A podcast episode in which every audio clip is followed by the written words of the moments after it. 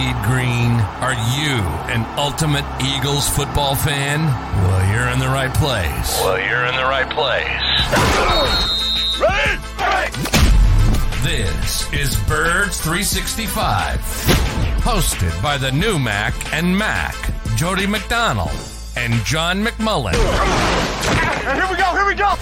Who collectively have covered and talked about more than 50 plus years of Eagles football. Kick off your day with Birds 365. You'll get debate. We love to argue. You'll get the real story from inside the locker room. And you'll hear from some of the great football minds from around the region. You're about to become an Eagles insider.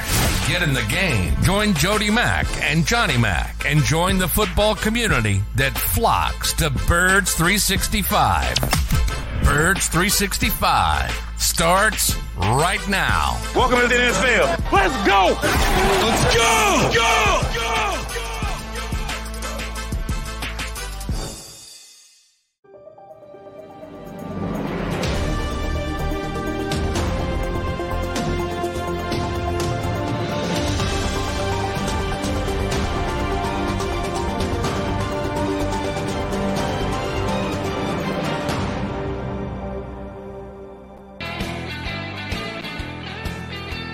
And a good Tuesday mini bye week morning. Birds fans, you got your Mac and Mac guys, John McMullen and Jody McDonald here to hang and talk uh, two hours of Eagles football with you this morning. Thanks for streaming in. Let's see, we got a couple of good uh, numbers of people already in here. Beat the rush. I'm not sure exactly how many days there are left shopping till Christmas, but go ahead and hit that like button right off the bat. Do it. Feel better about yourselves. We'll feel better about you. Let's have a love fest here this morning. All right, let's start the show. Ooh, first Christmas reference, I think. That's my first one of the year, Joe. Okay, yeah, nice. Just gotta get uh, the holiday spirit.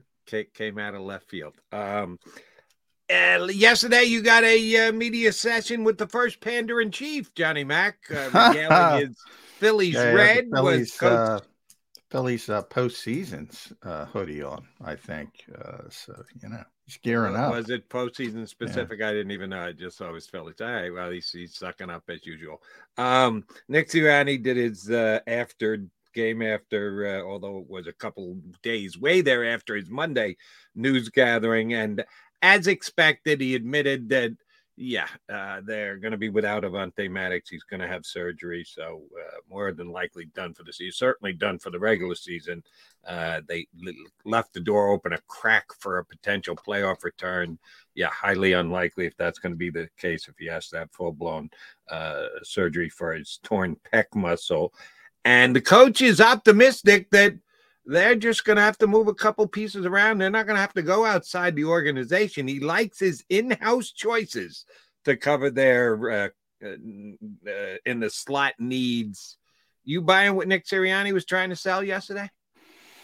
No, no. But uh, you know, I I compared it to last year when they went outside the organization for Linval Joseph uh, and Ndamukong Suh um, they had that first game where they gave their in-house option, which at the time was Marvin Wilson, um, an opportunity in Houston. It didn't go well, and that's when they they they quickly moved in another direction. I think the same thing's going to happen here in Tampa. I think it's going to be uh, Goodrich, and if he plays well, I think he'll get another week. And if he doesn't play well, I think how we might start burning up the phones. Um, I think it's going to be similar to that. Um, you know, as a coach, you always want to be optimistic. You always want to lift up your guys. Um, but I mean, that's that's difficult because not only have they lost Avonte Maddox, but they lost his backup in the preseason, his projected backup in Zech McPhearson. So it, you're down to number three, which is –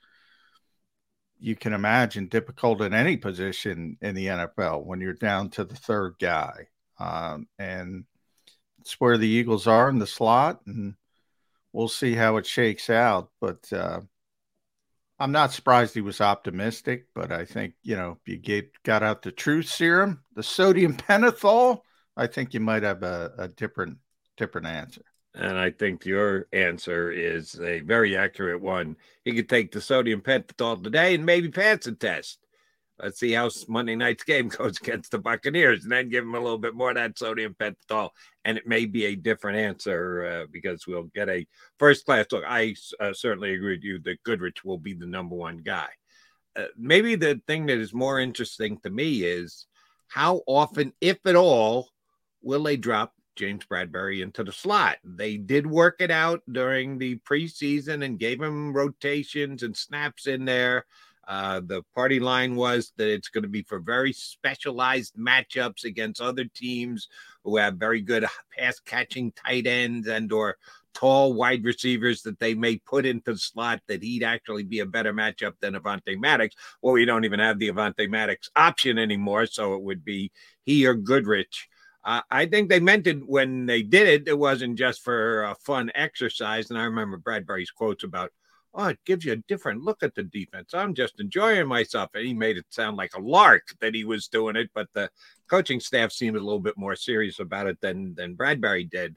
Uh, and if he was good at it, it does give you a limited option depending on matchups. Uh, I'll give you a guy. Oh, I don't know, like Mike Evans, who is killing it again this year. The first couple of games for the Bucks, even though he's not happy with the contract, he's going out and playing really well if the Bucks try to use him in the slot, do you think we can see Bradberry on Monday night making that move inside? Yeah, I mean, in in in small increments, yeah. But I mean, how much is Tampa Bay going to use Mike Evans in the slot? I mean, that's not what he does. So yeah, I think it's more likely, you know, Chris Godwin in the slot, and you don't want, uh, uh, you know, James Bradberry against short area quickness. That's not his game his game is dealing with people like like Mike Evans mm-hmm. outside. That, that that that's why I don't buy it. I mean, why are you taking an all pro? This is an all pro corner last season. He's never played better. Why are you taking him out of his comfort zone? Never made any sense to me. Um, except as you mentioned, when Travis Kelce shows up, when you know, interesting last week would have been something we could have seen with Hockenson. You know, Maybe he would have been in the slot dealing with Hockenson if he didn't have the concussion. Those are the types of matchups I think they were working for with Bradberry uh, potentially moving inside for for short increments. Um, and then you know uh, Maddox maybe is on Jordan Addison, which is a better you know matchup in theory. Um, but we never got to see it because he had a concussion. Um, yeah, but long term, no. I mean, I, I Godwin plays outside as well, obviously, but he he plays in the slot. They don't have a great slot receiver. I think they're using a rookie, um, but you know, it's the typical slot receiver, at least from a size standpoint. It's not the the the giant uh, sort of if you're thinking of a from an Eagles perspective, Jason Avant like or Jordan Matthews like slot player. You know, maybe in a week where that was something in the mix, maybe you see more Bradberry, but um, I I truly believe it's matchup driven. I've been told it's matchup driven. You might see it when Travis Kelce arrives, um, and and something like that, but not not every time nickel James Bradberry is going to be the slot quarterback. That doesn't make any sense. Right. And, I, it, it, and that's why when you first told me I had Bradberry, I'm doing why? Why would you do something like that? You got a Pro Bowl level cornerback playing outside. You want to move him inside. Didn't seem to make sense after the explanation made a little bit more. And I think it will be with Maddox out something they may tap into more than they were going to, but it's still only going to be on a uh, limited basis. And one of those guys I may try it against is CeeDee Lamb, but that's down the road. They don't play the Cowboys the second half of the season because I watched that Cowboys Jets game and he just the Jets have a very good secondary. He ate them alive coming out of the slot. They just didn't do a good job. Yeah, he's a very good player. A very good player. Um, so you mentioned this yesterday on the show, and and Nick certainly left the door open to it. The possibility of taking one of their safeties and using him as the nickel cornerback. The most logical guy would be Justin Evans. We've never seen him play down there, but he did in his uh, previous life uh, with the Saints before he came here. You'll remember last year, like you said, uh, they didn't go immediately to CJ Gardner as their replacement when Avonte Maddox was out, dropping him down to the slot. They uh, tried to fix it with a actual cornerback first, but then eventually said, "Yeah, no, let's let's give CJ a slide here because he had done it before in of all places, New Orleans. Exactly what they're going to ask Evans to do if they do that. Uh, if Goodrich comes out and is getting abused in the first half, do you think they make a switch like that in game, Johnny Mack? Yeah, it's possible. I mean, if it's bad, it's bad, and you got to adjust and you got to make a, a change. Whether that change would be, you know, Justin Evans moving down or, you know, maybe Josh Jobe moves inside. I, I don't think enough people have talked about that.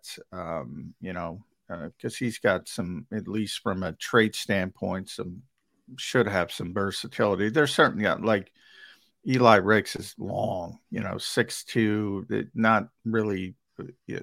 Generally, long guys like that don't play in the slot.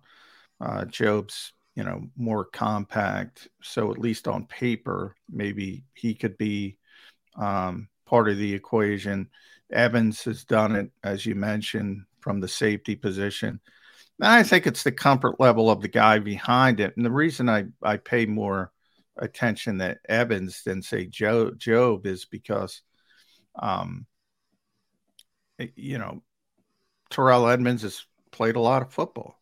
Um, you know, started five years on a pretty good defense. So um, I think there's a comfort level there that maybe um, allows them to look at that avenue more than the younger players who are unproven for the most part. Um, and and the Eagles have shown, unless you're off the charts talented like Jalen Carter, you know they're going to take things slow with rookies. They they've shown that, um, and you know so maybe they have to eventually throw guys into the deep end of the pool, but it seems like they want to bring them along a little bit more slowly. And right now, it looks like they got to throw Goodrich into the deep end of the pool but if he All fails, right. he fails. Let me uh, go two plus two equals four. Might be a reach of a four, but a four just the same. Uh, if Goodrich struggles and in game they go to Evans and he seems to play significantly better there, either with the naked eye or after they uh, break down film thereafter.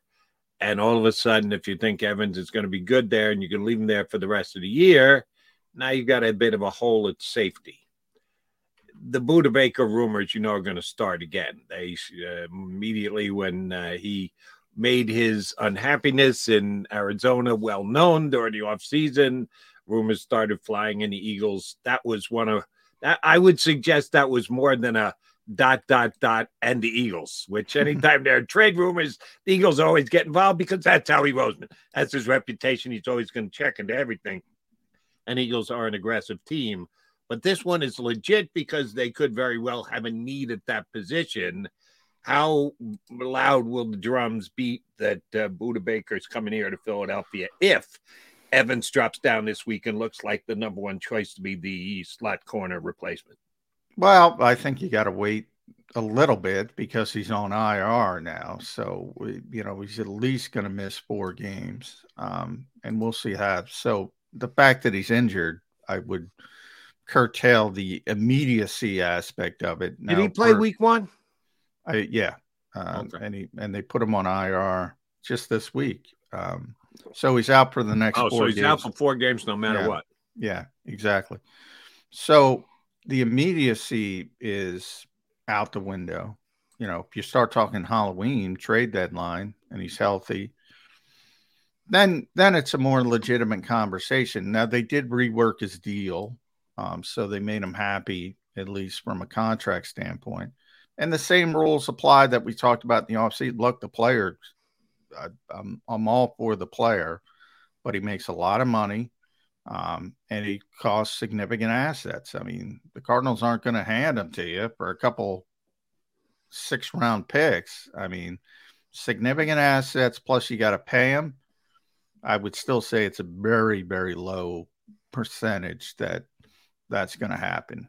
Uh, and the injury makes it even lesser. Right. Uh, if he's going to be out for four weeks, if you're going to give up, as you say, the Cardinals' ask number is not probably going to drop because of the number of games that he's going to miss while he's injured. Their ask price is going to be their ask price, and if you're not getting that many games out of him, you're going to be reticent to want to pay the price that the Cardinals are asking. I just wanted to put that out there for conversational purposes. All right. Uh, and speaking of the Eagles' busy general manager, Howie Roseman, out there playing those silly roster reindeer games yesterday, too. The Eagles have themselves a new punter. Arryn Siposs released from the practice squad. Squad. Uh, Braden Mann brought in.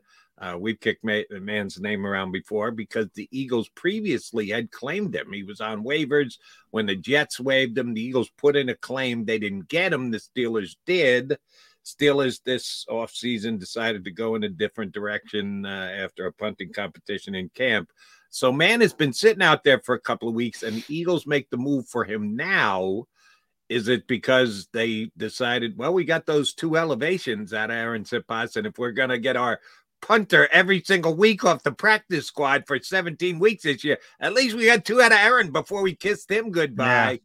I thought, I thought they, you know, when I first heard about it, I said, "Are they going to piecemeal this all season at punter?" Um, but then they would have took it three weeks for Arryn and then just claimed him. So I do think he's going to be the punter. Now, obviously, he's got three weeks to prove. If he if he punts poorly, um, they're just going to go to another guy. So I mean, our our long local nightmare. People overstated how bad Arryn Siposs was. Certainly bad in the Super Bowl, and that's going to. And he wasn't great against Minnesota, you know, but he got bailed out. You remember that early punt? I forget their punt returner. It's not Jalen Reagor. They cut him, but uh, the guy had a nice return, um, about 20, 25 yards, and Justin Evans bailed him out. Fumble at the end. That was right. a bad punt. So, you know, we had sort of this extra three week uh, tryout, whether you want to call it. He didn't make it three weeks. Um, I think the the mini buy had something to do with it, and Nick mentioned the operation, the holding part of it. That's what I'm most. If Jake Elliott starts teetering a little bit, this is gonna this is gonna turn out to be bad. Uh, their numbers are eerily similar. Uh, Mann's a little bit better in gross. We're talking less than one half, uh, you know, 0.5 yards. Uh, a little bit better in net, less than 0.5 yards. And he's worse kicking it inside the 20. So it's, you know, he's been a little bit better, depending, probably if open field kicks, a little bit worse with directional kicks. Is it that big of an upgrade to was that, around? That, were those his Pittsburgh numbers? Because I remember him when he was a punter of the Jets, and I thought pinning a team inside the 20 was actually a strength for him, that he was better than that than booming a 60 yarder when you needed it. Well, um, I think that's his reputation, but I, I did look up the numbers. I'm trying to pull them up um, as we speak. Um, and and Siposs was better from a percentage standpoint of kicks inside the 20. Um, and it was a slight, you know, slight performance. Uh, so he's 32.7% Siposs and and and Braden's 20 29.1%. Um, so a little bit better. That they're that they're, are those career numbers you're giving us? yeah, these are year? career numbers. Career, career numbers. numbers. The, the the gross is 45.4 for Mann 44.6, so a little bit more. Uh, the net is 39.3 for Mann 38.7 for Siposs. And the percentage, as I said, inside 20, Siposs has actually been better, 32.7 to 29.1. So, right smack dab, the same type of uh, numbers you know, maybe he's a slight upgrade. And that's why I look at Jake Elliott, man. Guy's been, other than Justin Tucker, you can make an argument that he's been the best kicker in football over the past basically two years. We're moving into the second year. He's kicking 61 yarders, 56 yarders, banging it through. You know kickers, Jody. You've been around long enough. Some of them they get something in their head. Um, it's not even a bad hold. I go back to the preseason. Ty Zentner had one hold here. It was a perfect hold. I looked at it 10 times to make sure. It was a perfect hold in Baltimore. 46 yarder, he missed it. Is that why? I don't I don't know, but he missed it. I'm just throwing it out there. Where where will Mr. Mann and Mr. Elliott be hanging this afternoon so that they can get comfortable with each other? There is a comfort level to it. All right, I will tell you who else is comfortable. That would be the Mac and Mac guys when we get a chance to punch up Mr. Inkstained Wretch himself, one of the best Twitter handles I know. Our pal Marcus Hayes from the Philadelphia Inquirer and WIP is going to be jumping in with us next here on Birds 365. Go to get your game on. Go for the beers. Go for the cheers. Go for the hit and the hits. Go for the stakes and the stakes. Go to get your parlay on. Go to get your party on. Go for the scene. Go for the screens. Go for the gallery. Go for the win. Go to Ocean. Visit theoceanac.com to plan your visit. At Pond Lehocky, we've recovered billions of dollars for our clients, and we're confident we can do the same for you. With over 250 years of combined courtroom experience, we've helped over 100,000 injured clients obtain some of the largest settlements in Pennsylvania. One conversation is all it takes to help you and your family get back on track. If you've been injured in an accident, give Pond Lehocky a call. They're carving them up and good play calling along the way. First and goal at the six.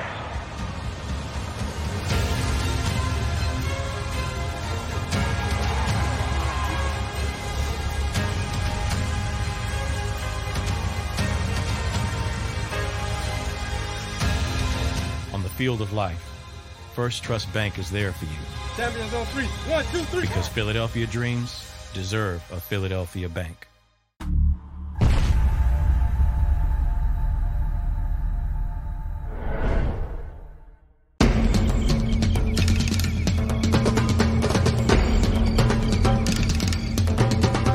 Staffing is not easy, but that's what we do every day, all day.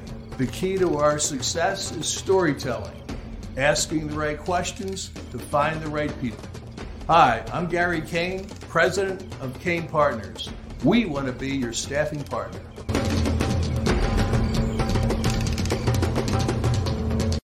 Since 1977, it's always been about you, the community, at Rafferty Subaru. And through the Subaru Love Promise, we prove we care by supporting charities like So Good Now.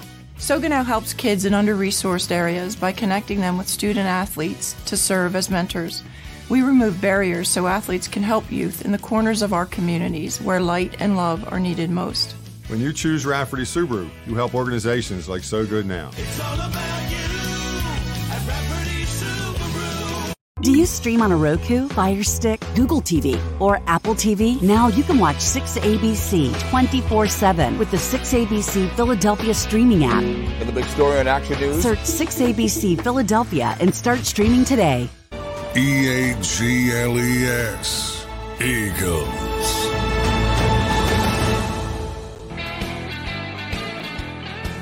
You got your Maga Mac guys here on Birds 365, and we've got Marcus Hayes from the Philadelphia Inquirer and WIP to jump in with us and talk some Birds football. Good to see you, Marcus. Thanks for jumping in. I'm really interested. I'm really interested to see your take on the Eagles after two games because we had a bunch of guys on before the season started, and you were one of the guys who raised more questions than most. That they had the Eagles had questions to answer, even though they were the NFC defending champions. Two games in, two wins, two hard fought games rather than a couple of their NFC counterparts like the 49ers and the Cowboys who have won handily their first two games. How have your questions been answered so far in the first two Eagle games?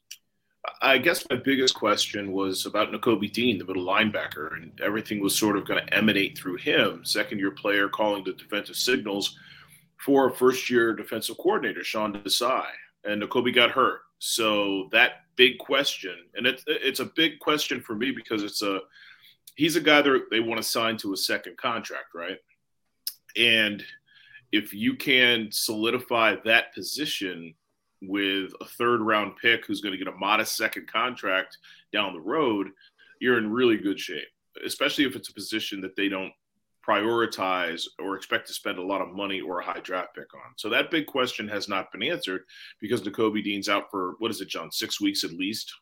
So yeah, well, at least four games. So you know, but the injury uh, certainly could linger past. I think a lot of people say four games. Four games. He'll be out for four games. Not necessarily. He'll be out for at least four games. So uh, we'll have to see how that shakes out. I do like your thought of modest because if he plays too well, I've always said he the Eagles aren't going to re-sign him to that second deal because they just have proven time and time again, Marcus, they're not going to pay that position. So he almost has to be to get that second contract in Philadelphia. He almost has to be good, but not too good. And I'm not well, sure. I think the Eagles get too caught up in that. I really do. If you have a good player, eh, maybe it's not the best position to have a good player, but if you have a good player, accept a good player. You know, I think they will spend modest money because I don't think linebackers, unless they're sacking the quarterback, make real money anymore. You know, they don't make uh, bank breaking money much anymore. But um, the rest of the things that uh, I wanted to see, I wanted to sort of figure out what's going to happen. Uh, Cam Cam Jurgens has been, you know, and this is dry stuff for your viewership, but Cam Jurgens has been spectacular at right guard, especially as a run blocker. Um, he hasn't made a ton of mistakes.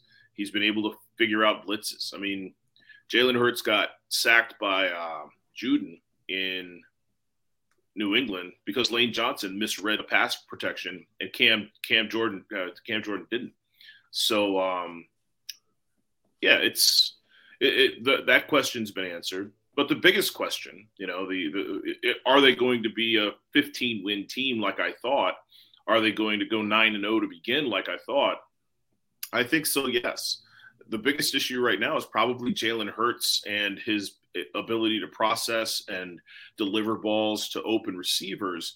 He seems a little gun shy right now, a little like I don't want to make a mistake. And I don't have a problem with that with a guy with a new offensive coordinator. I know he's familiar with Brian Johnson, but it's a new offensive coordinator and it's a new year. So my contention has always been it's a quarterback's first job to not lose a game, especially if he has a good team around him. And Jalen's done a very good job of that to this point. Marcus, uh, a lot of people who are singing the tremendously optimistic tune at the beginning of Oh, of course, Jalen's going to be great with Brian Johnson. He's known him since he was knee high to a uh, grasshopper. What does because... that mean? What were they talking ball at four years old? Was he talking ball? I always kind yeah. of snicker at that. Uh, it's a anyway. cute story, but it doesn't necessarily yeah. tell the story and I'm with you. It hasn't been this seamless transition from what Shane Steichen used to call. Now, I'll give Minnesota's defense for the last game credit. They said, We're going to dare you to run the football. We're not going to let you to. We're going to drop nine guys back. We're going to rush three, maybe even only two. And the Eagles answered with a power running game, which is exactly what they should have. But Jalen's numbers don't jump off the page to start the season you truly believe that it's because it's going to take time for he and Brian Johnson to get on the same page? Um, I don't know. Think it's as much Brian Johnson as it is just Jalen. I mean, Jalen okay. has to become. He has to find his rhythm, and he's always been that kind of quarterback since we've been around him. He's a guy who is very cautious. He doesn't want to turn the ball over. He knows that he can make plays with his legs that keep the ball more secure. And uh, again, you, you, this defense has been a lot better than I thought it was going to be this quickly, especially as far as like making plays and, and forcing turnovers. So uh, a lot of people don't like the quarterback win set. Okay. I always counter with, okay, what about the quarterback loss stat? Because quarterbacks can lose games by themselves. They can't win them by themselves. Most of them can't. But there is such a thing as a quarterback who loses you games. Zach Wilson. Well, or or or last night, uh, Deshaun Watson. Deshaun, yeah, he's not been the same. Just hasn't been the same. Two so, year layoff, basically.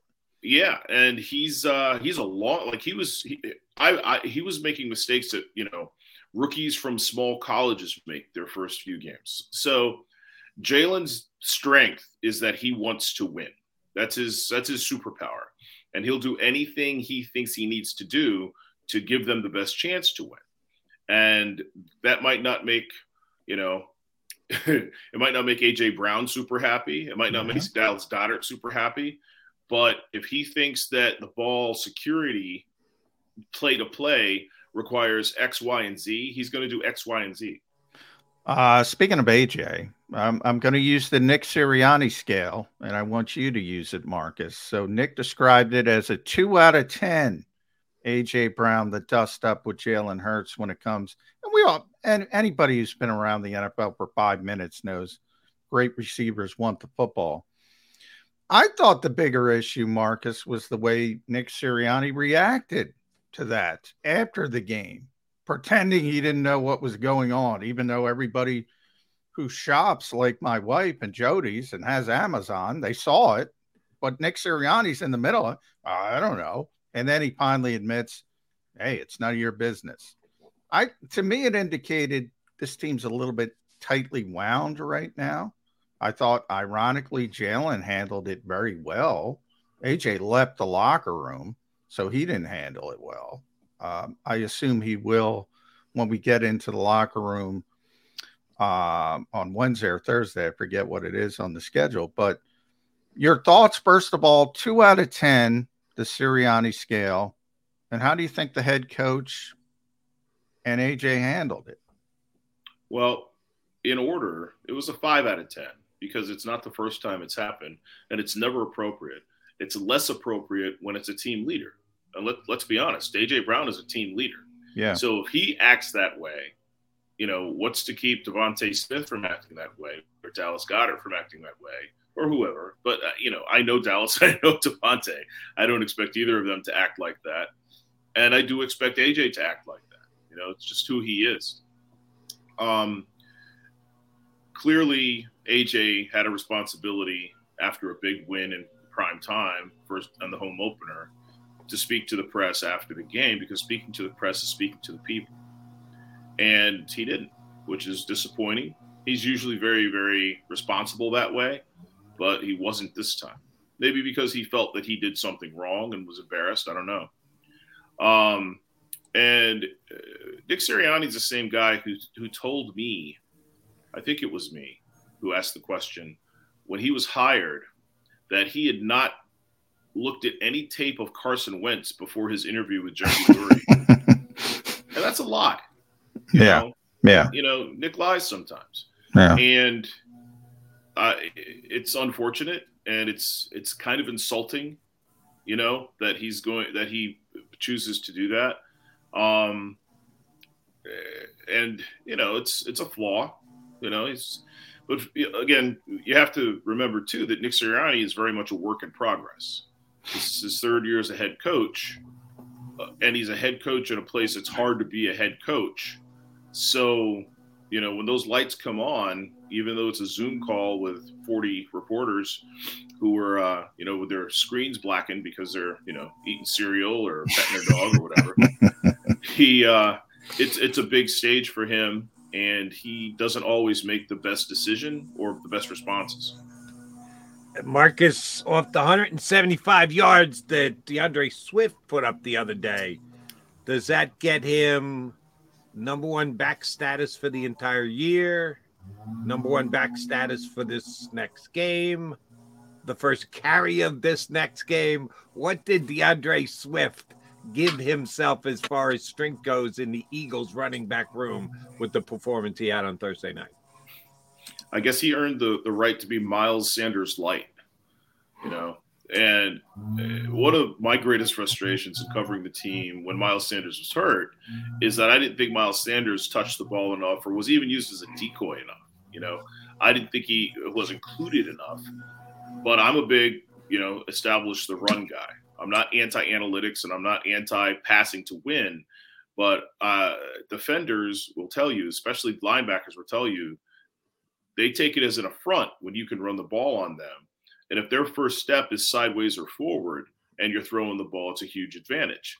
So I think we're going to see D'Andre Swift elevated past Kevin Gain, uh, Kenneth Gainwell, but that doesn't mean we're going to we're going to have a, a, a bell cow, a workhorse. You're to if somebody gets 14 carries, it's probably going to be D'Andre Swift and not Kenneth Gainwell, which you know to Kenneth you know Kenneth Gainwell is what he is, but he's not 14 carries to one carry if the if D'Andre Swift is on your team.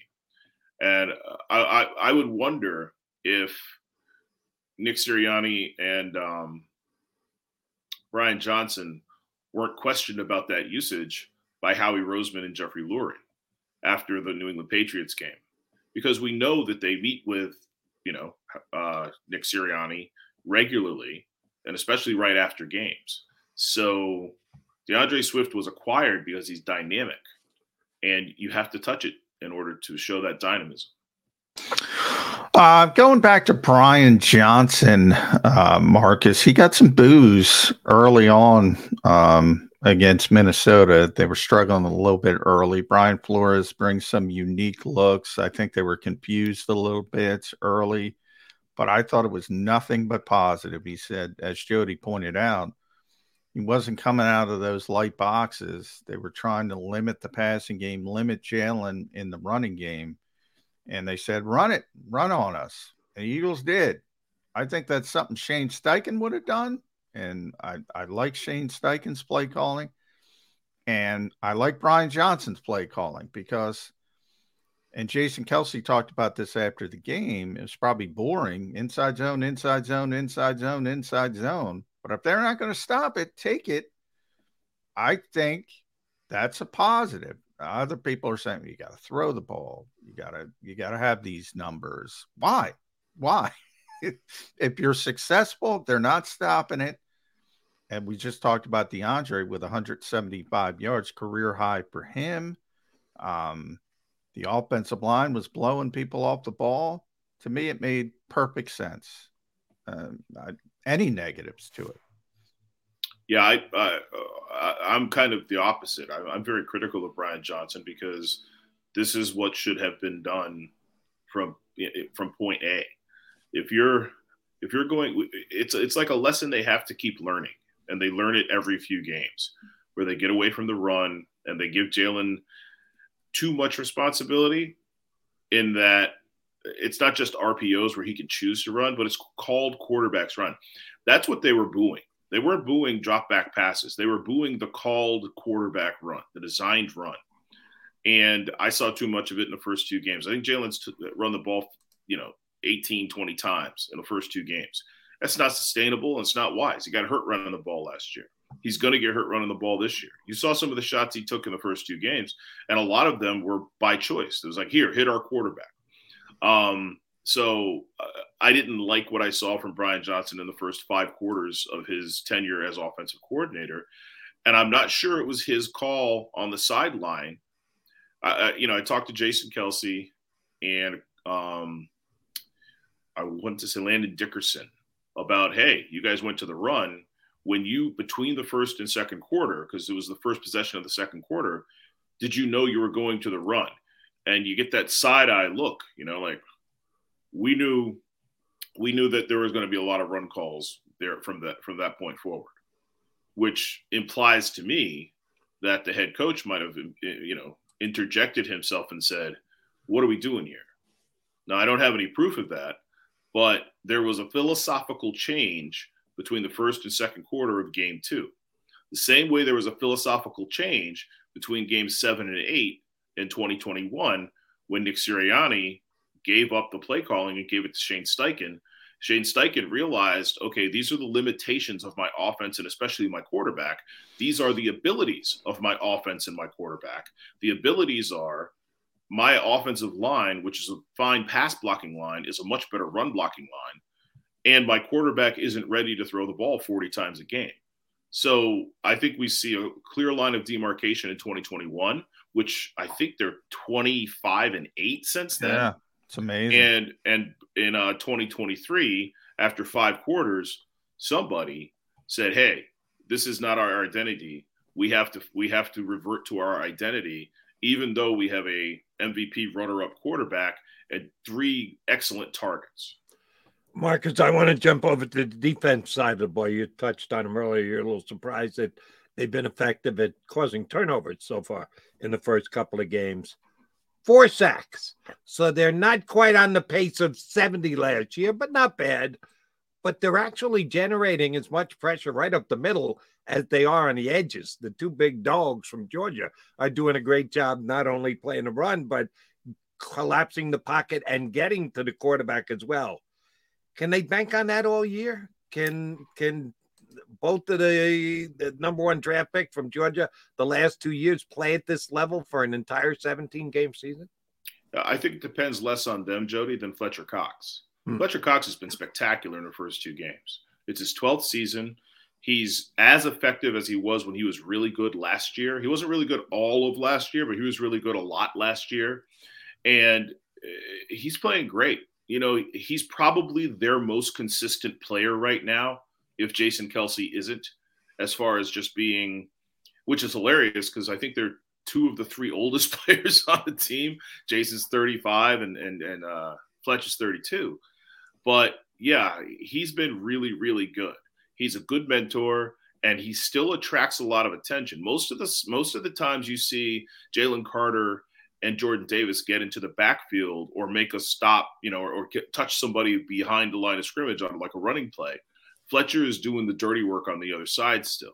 So, and you know, let's let's be honest, he's the one who shut down the New England game in the fourth quarter. He made yeah, two plays in the backfield, yeah. and I, you know, I was like, he's been in there at that point. He'd been in for like forty six plays or forty four plays. Fletcher hasn't played fifty plays more than five or six times in the last couple years, and I was like, what is he even doing in there? And he makes two huge plays.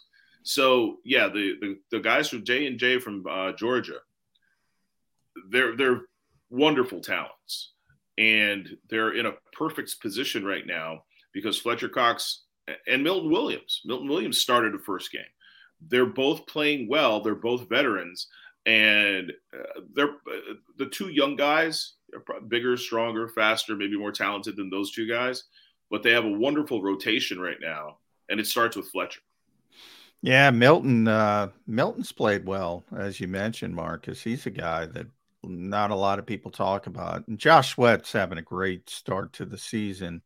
Um, Haason Reddick's had some issues. Now, part of it is, you know, Minnesota has a bad offensive line. They don't have a bad right tackle. They have a very good right tackle. So Haason had tougher duty, but he's dealing with that thumb issue. He had surgery. He's got to play. You know, handwork's in, important for a pass rusher. Do you think it's that, or do you think it's anything else going on with Haason Reddick? Well, he's not getting home from the left side either. They move him around, so he's not getting home from the right side. He's not getting home from the left side. He's not getting home on his stunts. Uh, I don't know. You know, maybe it was the the lack of training camp. Maybe it's uh, you know he doesn't want to get hurt before he signs his extension if he signs an extension. There are a lot of things at play with Haason Reddick right now, and uh, he loves to play football, and he really loves playing football in Philadelphia. He's really happy. Um, but I, I, don't know. He just doesn't seem to have the same step that he had before. And again, maybe it's a maybe it's a usage and conditioning issue. Maybe the next game and the next game he'll build. Um, but yeah, it's it's odd to see against two offensive lines that were either undermanned or underexperienced. It's hard. It's it's strange to see Haason Reddick not eating. You know what I'm saying? Yeah, yeah. Marcus, want to get your take on this uh, two part question. First question is is easy, multiple choice. Yes or no? Uh, setting the under over at Braden Mann as the Eagles punter at three and a half games. You're going under or over? Will he last more than three games as the Eagles punter? I'm going. I don't care. I, I hadn't heard of Braden. I hadn't heard of Braden Mann before yesterday. No. He's a punter. You know, there's it's there. There is a there is a theory that you should never punt. You know, there is a contention yeah. that punting. I'm waiting a, for uh, that. I'm waiting for somebody to pull the trigger on that. Thought it might I, be Brandon Staley. Uh, yeah, I, I don't want it to ever happen because punt returns are really fun to watch, you know. But um, yeah, I the, the punters have always been, you know, coincidental to my existence. right. So then then I will never be on the lookout for the if this happens, and John has suggested it happened this year early in a game that meant zero because it was preseason. Mm-hmm. Uh, Jake Elliott, who seems to never miss, missed a kick in preseason, and he did it when Ty Zentner was holding. And was it the fact that he just doesn't have that same karma, that same Kickers feel? are strange cre- creatures, Marcus. I'm I, I'm with you. Punters, who cares? Holders, Eh, those kickers, they get uh, they get real twitchy if anything's different. If Jake Elliott starts to go south, I think that's the only reason this matters. If that and, and some of these kickers are really teetering on the brink of a mental break. Well, I think that's nuts. I'm not. I am not going to be documenting the the punter, the holder chronicles. Okay, Um, I, I I was wondering if I had to make you know a you know the best you holder- waiting for. Don't you know have to worry about is? that in your column, huh, You know, Marcus? you know who the best Det- holder Corey is Detmer. I've ever been around? Nope. Doug Pederson. Doug Doug was good. Oh, Yeah. Doug was a good Spectacular. now, now here's why I covered Blair Walsh, who was an all pro as a rookie. How He come holders lost- don't get to go to the Pro Bowl? No, he was the kicker. No, how come holders it's don't a- Oh, to go to it's the oh, they legitimate should- question. well, You're right, Marcus. long- Damn long- straight. Yeah, long snappers. You're right. He was an all pro though as a rookie. They changed his holder. He was a disaster. I- I've never. Now that's a an extreme example. It doesn't happen to that degree, but kickers are very sensitive creatures at times. I don't get that feeling from Jake Elliott, but I do think it's worth saying, worth mentioning. Uh, just something to keep an eye on as they move forward. But you're You think they go Uh, back and they think they go re-sign Arryn Siposs? no, no. Because I so think he I can think hold for that's Jake. Yeah, I- now I- here's now a you- legitimate. Hold on, timeout, Philadelphia. Here's a legitimate question for you two very knowledgeable football guys. Who is the holder now? Uh, Well, we believe it'll Braden be Mann. Braden, Braden Mann, the Braden new Mann. punter that they signed. Well, why wouldn't it be like the backup quarterback? They don't do that anymore uh, because you know it's interesting. Bill Wouldn't it be Belichick. great if Marcus Mariota, after all the Heisman hype yeah, and the high draft pick, became the holder? yeah. yeah, Uh, Bill. It used to be back then. Quarter, maybe a backup quarterback was a holder. Yeah. Sometimes a wide. Re- they do all different things. Bill Belichick did a. Every once in a while, you've probably seen it, Marcus. It, Bill will, if you talk about anything, but if you talk about the history of the game, Mhm. he might go on a dissertation. He went off about the history of, of special teams, kickers, holders, punters for 20 minutes, talking about how it's changed. It was great. One of the issues was holders, and he mentioned that can't do it anymore. Uh, those guys all work together. You have limited preparation time, so they can sit off on the other fields, whereas you need your backup quarterback and all that stuff. And back in the old days, you'd spend two minutes. All right, go practice a hold. Now much more Practice structured. time is See, I- collectively but there's no bargained. They- reason. There's no reason for that. Like they have the, you know what I'm saying? I mean, why can't they practice holding with the backup quarterback? Who? Well, 'cause so if they- the play, they- so if the play blows up, he gets Marcus- up and he throws pass. Well, they could. I, know you've noticed this. The Eagles don't practice much. yeah, they The don't. league only allows them so one. much practice time, and the Yeah. Eagles do even less because God That- forbid somebody get hurt. So, So use the extra. Use the extra for, for the holding practice. Nick, Nick Nick could be 20 minutes late for his press conference. Yeah, then. if he did that though, Howie might come down and go. You know they could get hurt practicing the snap. You you really want to put them at risk? Uh, That's right. We have data on that. they probably do. Don't probably you, do. you kid when you say that, but I can almost guarantee you somewhere in their files they've got data on injuries uh, holding for uh, kicking. Um, that that is just How come the punters? The, was how, is it worse to lose your backup quarterback in a game or your punter? Well, if your Quarterback. if your starting quarterback isn't uh is Well, if you lose your punter, it's you not lose an the- issue. If you lose your punter, yeah. I mean, Yeah. generally kickers can punt a little bit and they can get you through the game. So you know, if if if Braden Mann were to they- get injured, Don't they have the third quarterback now though?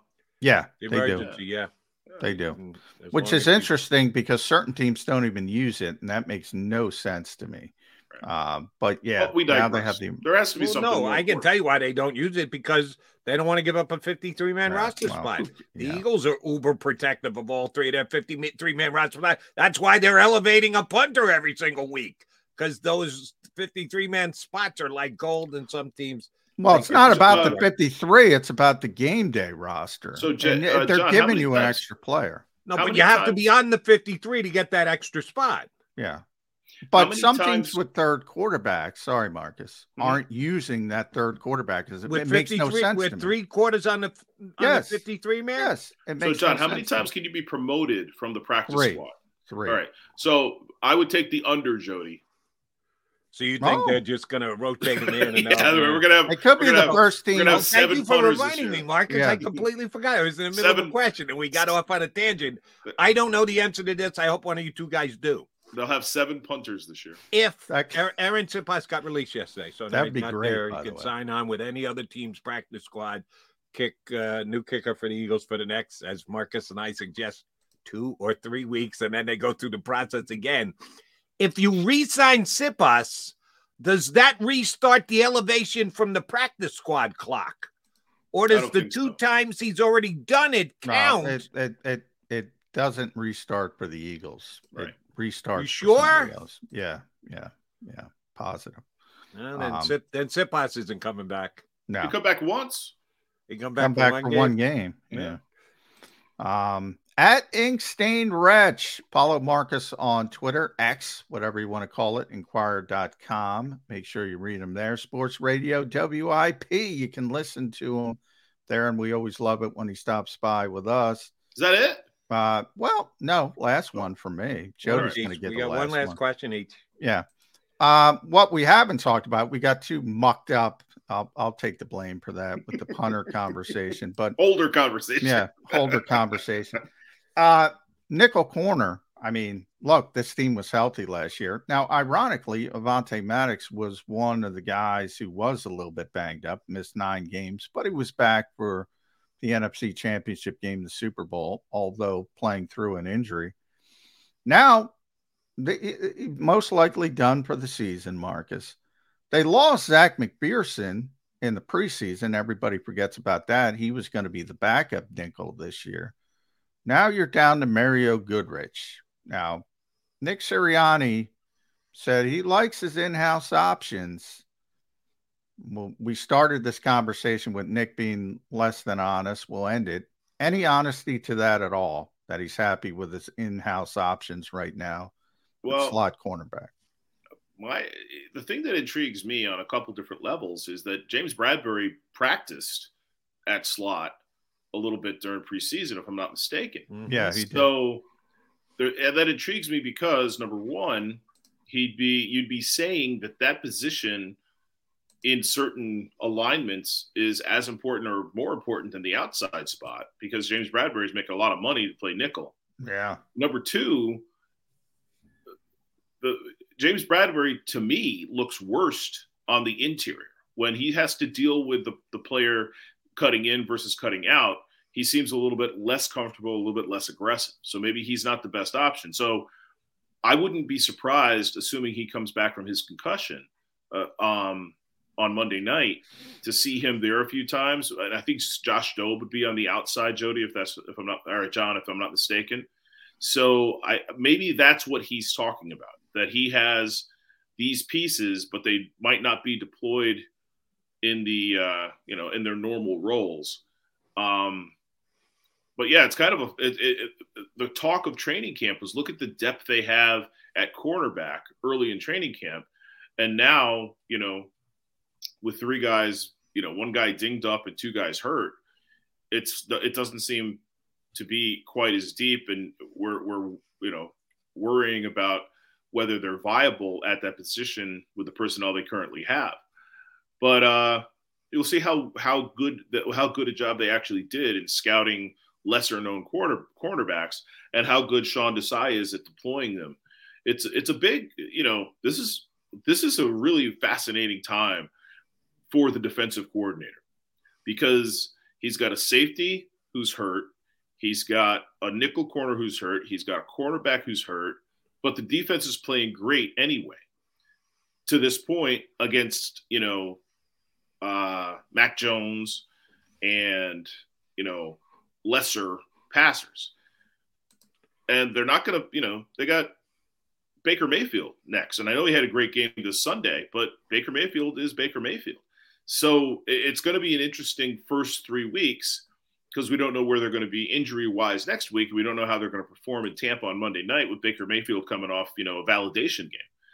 So, yeah, the, the biggest question I think all of us had because there's a little continuity in the offense if Brian Johnson becomes the offensive coordinator. There's no continuity on the defense. Fletcher Cox is coming back. Brandon Graham is coming back. They're a million years old. Uh, Reed Blankenship, who was uh, afterthought this time last year, is is the safety that you're depending on. And, you know, you have a middle linebacker in Nakobe Dean who's never really played.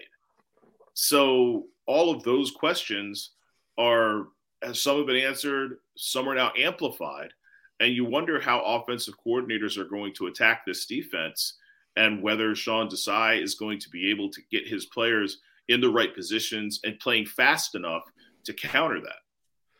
Marcus, my last question is again another two-parter. Uh, easy first one, multiple choice, and then uh, give me a little bit more on the second end.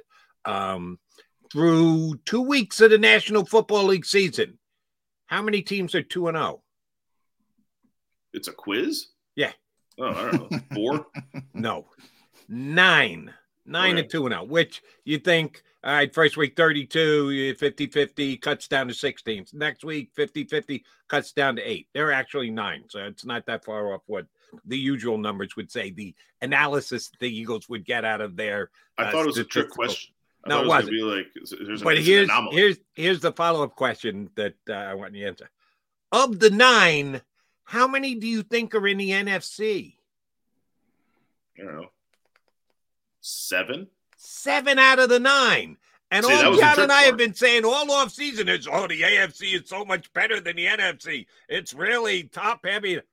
They got nine un- nine undefeated teams in the uh, seven undefeated teams in the NFC, and only two yeah. in the AFC. Well, I I don't want to let people in on behind the curtain because they might not listen to us, Jody. But let's be honest: if Aaron Rodgers wasn't hurt, the Jets would be really good last night. You see, Cleveland Jets could Jets could be one and one if Aaron Rodgers. We're just talking about well, they could be. If Aaron Rodgers didn't get hurt, there's a good chance the Jets are one and one. All I'm trying to say, this league's about attrition. You see, Nick Chubb last night, horrible injury. I mean, that completely changes things for Cleveland, which I thought was going to be a team better than most people expected. This league's about injuries, man, and you know we we do the best we can when we try to pick these games. But I I constantly say, tell me who's healthy. You know, when people say we the, the play the win and loss game, Marcus, we whenever the Eagles are playing the Cowboys, who's healthy? That'll, that'll tell you who's who I'm going to pick in that particular game. Uh, both good teams, obviously, but Dallas looks like world beaters right now. Take Micah Parsons off that team, you take Tony Pollard off that team, all of a sudden shifts things dr- dramatically. It's it, it's not a cop out, but health means so much in the NFL, and the Eagles were extremely healthy. And Howie Roseman even said this a couple times in the offseason, Marcus. Mm-hmm. We probably can't count on being that healthy again. He was preparing people, and it's you know, Avonte's a big injury, not as big as some of the other injuries, but Nakobe Dean, as you mentioned, already out. It's already more attrition this year than last year, at least early. It's not been devastating, but it it could be a troubling trend to say the least. Well, I will say when um, Landon Dickerson hurt his left or right knee on a tush push play in New England. No, a tush push play in um, against uh, oh, who did they play second on Thursday night? Who they just Minnesota. beat? Right, against Minnesota. And he was fine. And Fletcher Cox hurt his ribs, I think, in the opener. He was yeah. fine. Yeah. But to your point, if either of those injuries is more significant, you know, they're they're a much diminished team, you know. Um the seven NFC team, you know, I'm, you know, surprised, I guess. It, but your argument is like is a double-edged sword, John right? the NFC, the NFC stinks. Okay. The teams On that paper are it too, does. On well, paper the they teams do, that are- but in the standings right Yeah. now, they're dominant over the AFC. right, but they're not do, they're not dominant because they beat good teams. They're dominant Yeah. because they beat bad teams. Exactly. You know, you have mediocre teams beating bad teams. You know, if we if we were talking about three and zero or four and zero, would be one thing. But we're talking about you know the Washington Commanders and the New Yeah. Orleans Saints. You know, so you know Tampa somebody's gotta- Bay. Tampa Bay comes in 2 and 0. They beat Minnesota. Now that, you know, most people probably think they lose that game. It was on the road. Mhm. Then they beat Chicago, who's a terrible team. So it's Yeah. not like they've been world beaters, but they're 2 and 0. Yeah. I don't think Uh, somebody's somebody's got to win them. Somebody's got to Yeah. win. It's like it's like the uh, that, you know when when a player goes to a, a basketball player goes to a mediocre team. You know, somebody's got to get the points and the rebounds. Yeah, doesn't mean the I player's say great. that all the time, Marcus. Jody hears me. 20 point score on a bad NBA team. That's- somebody's got to shoot. And I can give you one. His name's Kelly Oubre, and now he's a 76er. They signed Yeah, him last there night. we go. 20 Yeah. points on the Charlotte Hornets last year. he ain't getting twenty. He ain't getting twenty. He ain't getting fit, ten shots on the on his team. Not on this kidding team. You are, you are exactly right about I that. I think the best example I can remember is uh, I think his name is Nikola Vucevic. He was a Sixer for a while. Oh He went to yeah. I love Nick. I know Yeah. I love Nick. and I'm not. I, he's a wonderful backup four or five who's been starting for years. I think he, I think he was, it was got All Star votes. He's an all star, yeah. Yeah, oh Yeah. yeah. Oh, but yeah. I mean, it's it, it's not laughable because and he's played to his capacity, but he's the perfect example of somebody's got to get those rebounds and somebody's got to take those shots. Marcus, we always love when you come on with us. Thank you very much for doing so today. We'll get you back up again in a couple of weeks. Enjoy, brother. All right, thanks for having me, guys. Thanks, Marcus Mark. Days, Philadelphia Inquirer and WIP. You can catch him hosting shows there as well. All right, Johnny Mac, Johnny Mac coming back. Uh, we're going to get Kevin Kinkead from Crossing Broad up in about 18 minutes. All right, you want to stay put. Don't go anywhere because way I come, come back, I will annoy every single Eagle fan that is listening to us I right now. like this. I like it. I like it. I Two like words, John. and I like it. Two words. Power index. Oh boy. Oh boy. The oh, power oh boy. the ESPN, ESPN Football Power Index is back. Football I, I Power even Index is back, All right. and Eagle fans will not be happy. I can guarantee you that. MAGA Mac guys coming back here on Birds 365 next.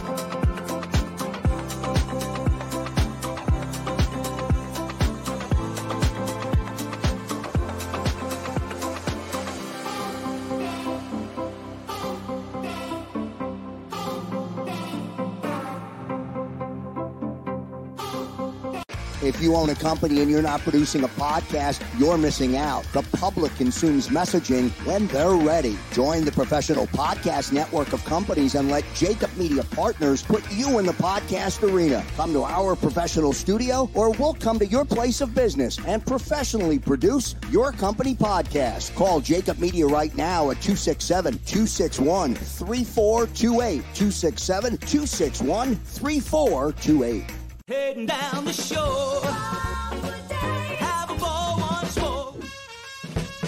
Here, imaginations run wild and time stands still. Because here, you can find the best of the Jersey Shore all on one five mile island. So leave the old you behind and get lost in the woods.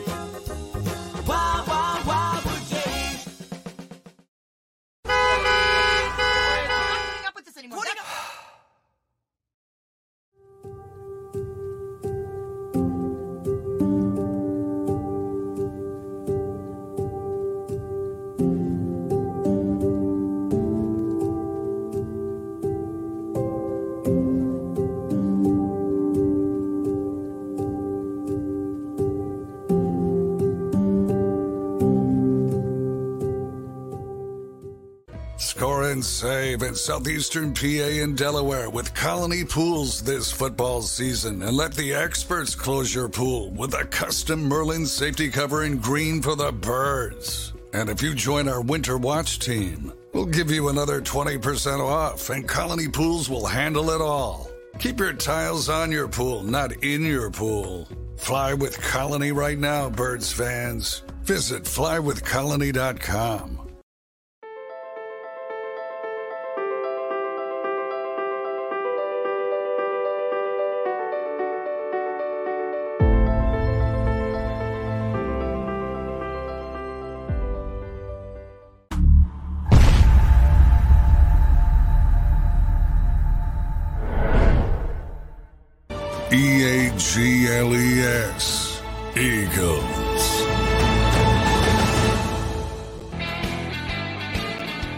got Mac Mac here with you on Birds 365. I'm going to get the ESPN Power Index in a second, but first, on a question I asked Marcus Hayes, uh, I'll spin off it and ask John McMullen this.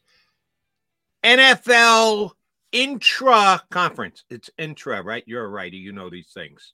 If you're going between one and another, it's intra. If it's within your own conference, it's inter, right?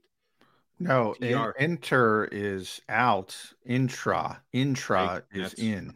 That's why I asked you because I knew I'd screw it up. Uh, so there have been six inter conference games so far between the AF, A- A- AFC and the NFC. What do you think the record is? Six and zero, No, but you're close. five and one. Five and one, and you should know who the one is. Who's the one? Um, What's the name of this show? Birds three sixty five. Yeah, but the Eagles won. The Eagles right, beat they're the England. only NFC team to win. Oh, I the thought AFC it was the opposite. is five and one. I see. Really? Five and one in the sixth truck. I assume, yeah, I assume because everybody was two and zero in the NFC, but they're all playing each other. Yeah, um, yeah, the AFC is still better. I think that's going to unveil itself as the season goes on, uh, to put it mildly. Um, you know, Kansas City's a good team. They lost. Uh, Buffalo's a good team. They lost. Um, you know, those, you know, Baltimore's pretty good team. They're they're undefeated though, right? Miami looks good. Um, they're John- two and oh. zero. John, I have to apologize. I was wrong. It's not five and one. It is six and zero.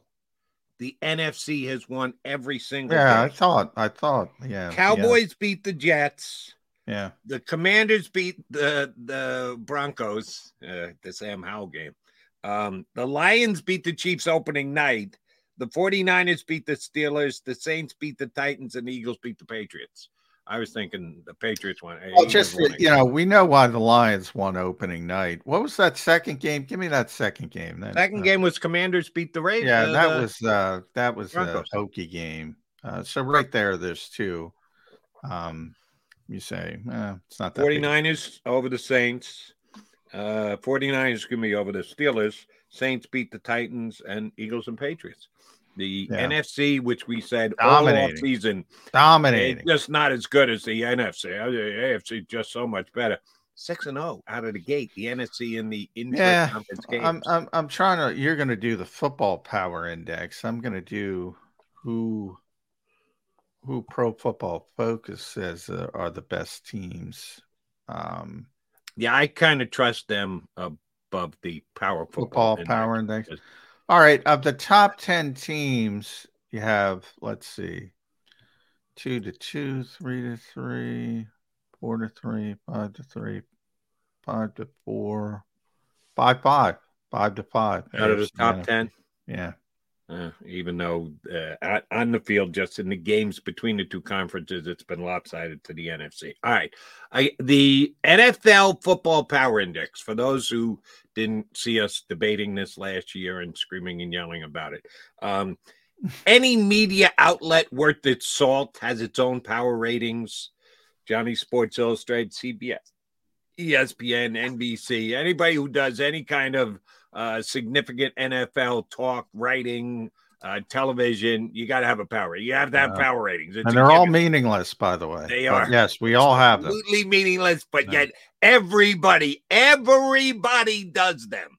And ESPN has their own power ratings where they poll their best football insiders. I don't even. That, yeah. Do you know how they do it? I don't know how. I thought it was more of an analytical thing. No, no. but I don't they know. have ESPN has two different power ratings.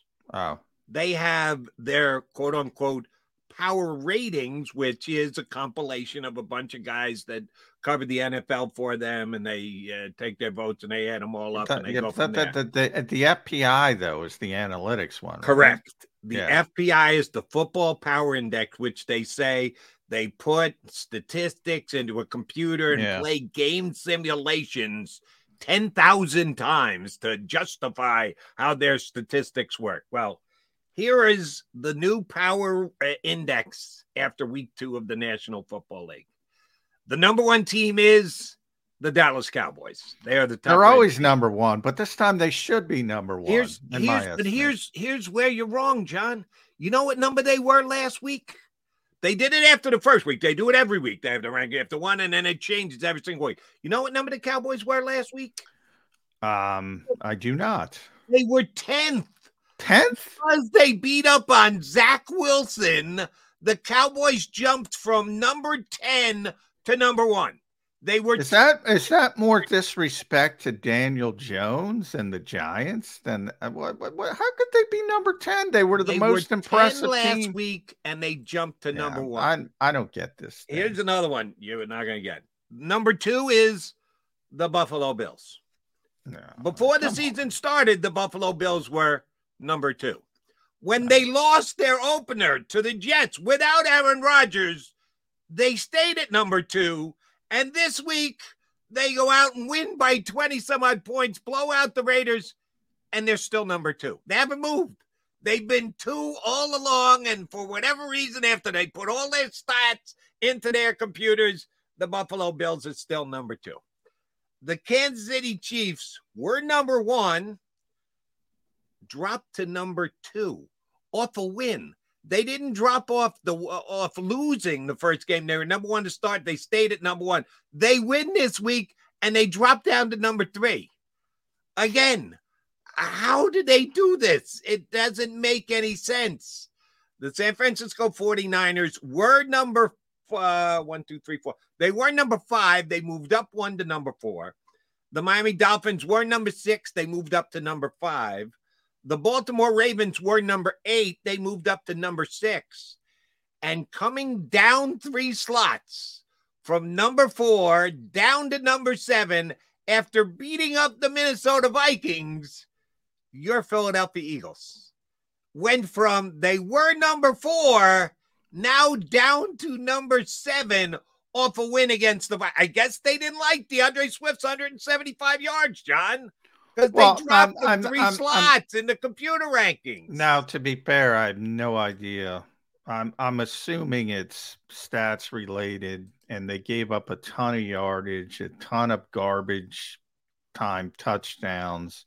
You know, it was what the, the game was. They were up twenty, and they only won by uh, six. Um, they gave up a lot of classic Kirk Cousins garbage time yards. And they, you know, he threw for 364 and four touchdowns. So you put that in the computer, and this is why analytics sucks. You put that in the computer, and it just comes out, oh, they're giving up yardage. They're well, and, you know, you got to look at the context of Yep. games. I can't get worried about stuff like that. And eh, after two weeks, it's a small sample size. So you see these, you know, it will start to adjust itself as you go through. Um, but yeah, I mean, Buffalo obviously starts at a higher spot. Kansas City starts at a higher spot. Like they disrespected Miami, and my Miami's been great through the first. Do I think they're one of the two best teams? I think Dallas and Miami have looked the best. I'd probably put Dallas one, Miami two. San Francisco's look pretty good. Uh, San Francisco probably be three in my mind. Um, but but but Dallas Miami would be one too. I don't think Miami's going to be two. I think Dallas has a really good team, but I think Miami's played really well early. Do I think it's going to continue? Probably not. Uh, but if you're doing these goofy power rankings, the Eagles haven't been impressive. We talk all about style points, style points. They get no style points, but that doesn't matter. It's not a bunch of idiots in a boardroom like college football, or I can get Kevin Kinkead to say who's the best team, and you got to get me uh, style points. Eagles haven't had any style points over the first two weeks, by and large. And do you know who the Eagles are just in front of at number? The Eagles are seven. Who's at number eight? The Los Angeles Chargers, who are Oh, 0 yeah. and 2. Talk about no style points. They don't have a win. And More important than style, they don't have style points, and they don't have a W. Yeah, but they're but they got a still lot of hanging on the reputation of Justin Herbert. They lose this week, they can be 0 and 3, and they give you all these numbers. Well, the good news is they're playing Minnesota, so they're probably going to win. But uh, you know, those are both teams that put up big numbers and find ways to lose games. So it's going to be an interesting matchup. And oh, Somebody's gotta one, win. One of them's going 0 and 3, and uh, they both made the playoffs last year. You go to 0 and 3, there's the whole only 10% of the teams that make it starting 0 and 2. You go in 0 and 3, that number drops precipitously thereafter, which means one of those two teams is probably dead in the water coming up this week. Uh, he's McMullen. I'm McDonald. We are Mac and Mac on Birds 365. We see that we have Kevin Kinkead already in the grain room, ready to rock and roll. He of Crossing Broad is going to jump on with us next here on Birds 365. Go to get your game on. Go for the beers. Go for the cheers. Go for the hit and the hits. Go for the stakes and the stakes. Go to get your parlay on. Go to get your party on. Go for the scene. Go for the screens. Go for the gallery. Go for the win. Go to Ocean. Visit theoceanac.com to plan your visit. At Pond Lehocky, we've recovered billions of dollars for our clients, and we're confident we can do the same for you.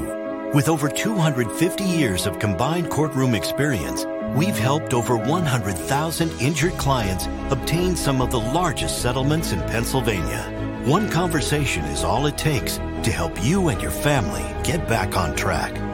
If you've been injured in an accident, give Pond Lehocky a call. And good play calling along the way. First and goal at the six.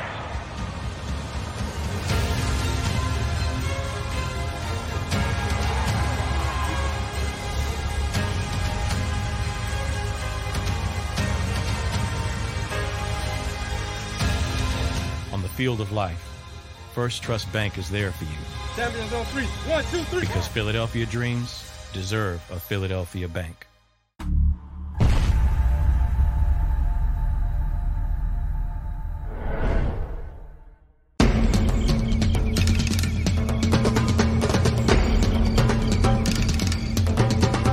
Staffing is not easy, but that's what we do every day, all day. The key to our success is storytelling, asking the right questions to find the right people. Hi, I'm Gary Kane, president of Kane Partners. We want to be your staffing partner.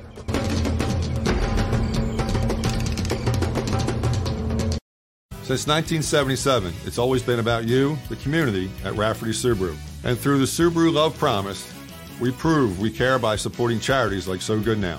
Soga now helps kids in under resourced areas by connecting them with student athletes to serve as mentors. We remove barriers so athletes can help youth in the corners of our communities where light and love are needed most. When you choose Rafferty Subaru, you help organizations like So Good Now.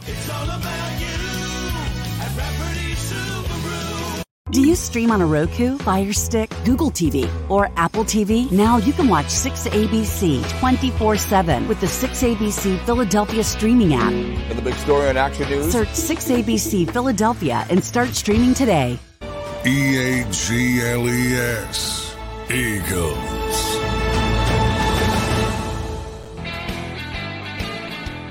Appreciate you streaming in here on Birds 365 to Mac and Mac. We're lucky enough to get Kevin Kinkead, lead writer and editor of Crossing Broad, who every morning when I get up, Birds 365, I go to my E- Eagles websites, uh, Bleeding Green Nation, Eagles Wire, Inside the Eagles. Oh, I got to go to Crossing Broad too, even though it isn't an Eagles centric website, just in case in case Kinkead's got an opinion on the Philadelphia Eagles, he's here to share them with us for the next 15, 20, 25 minutes. KK, how'd your summer go? Been a minute since we had you on. Yeah, no, it was good. Thank you for having me. I'm sorry if I sound or look haggard. I uh my both of my kids are back in uh, preschool now. Uh-oh. So we got the uh Got some germs. I, I hear some uh yeah. Yeah, we got the preschool funk going around already. It's not even- not even, uh, it's like a germ, it's like a germ factory in there, man. You know, jeez. I like it. You're pushing through though, man. God, that my mom shows a lot. No, real quick, my mom was a teacher, and she would always say that she she never got sick because she had like super immunity. Yeah, yeah. Pulled up from being be, being around like the eighth graders all the time. So I always used to think that was that was like uh fake, but now I now I now I understand. It's very Yeah, but she didn't pass that DNA on to you. What's wrong with you, mom? You, No, I gotta get that to KK. I know it's nature versus nurture. I could have Yeah. used uh, some some of that, you know. You could use that. Yeah, teachers created that. Uh, I don't want to give them a free plug. What is that? Those orange sort of tabs. I I buy into that. The vitamin C, that vitamin C. Oh, like the like the emergency. yeah, emer- yeah, whatever. The hell. yeah, no, yeah. Take your uh, your emergency and your daily vitamins, then your your two year your two year old giving you like the plague from uh, you know Chesterbrook Academy. You'll you'll find a way to survive. You know. So. All right, here's here's a football related question, not Eagles related, football related, uh, but it's right up your alley. The kind of stuff you guys put out there on Crossing Broad. I had a call on WIP last night, who shamed first he shamed the announcers, and I tried to explain it to him. It has nothing to do with the announcers, Joe Buck and and Troy Aikman. But then he he shifted his blame to Disney because they were the ones broadcasting it. Shamed them for not showing a replay of Nick Chubb's injury. He said, I should have the chance to see it if I want, and they should give me a, a heads up if I want to turn away because of the gross, grotesque aspect of the injury. That hmm. E ESPN made a judgment call, an editorial call to not show the replay.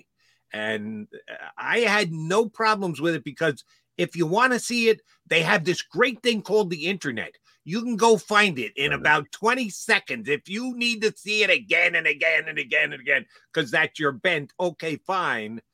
What would be the crossing broad stance on that? Should ESPN have showed a replay of the injury of Chick, uh, Nick Chubb's leg going in a direction it's not physically meant to go?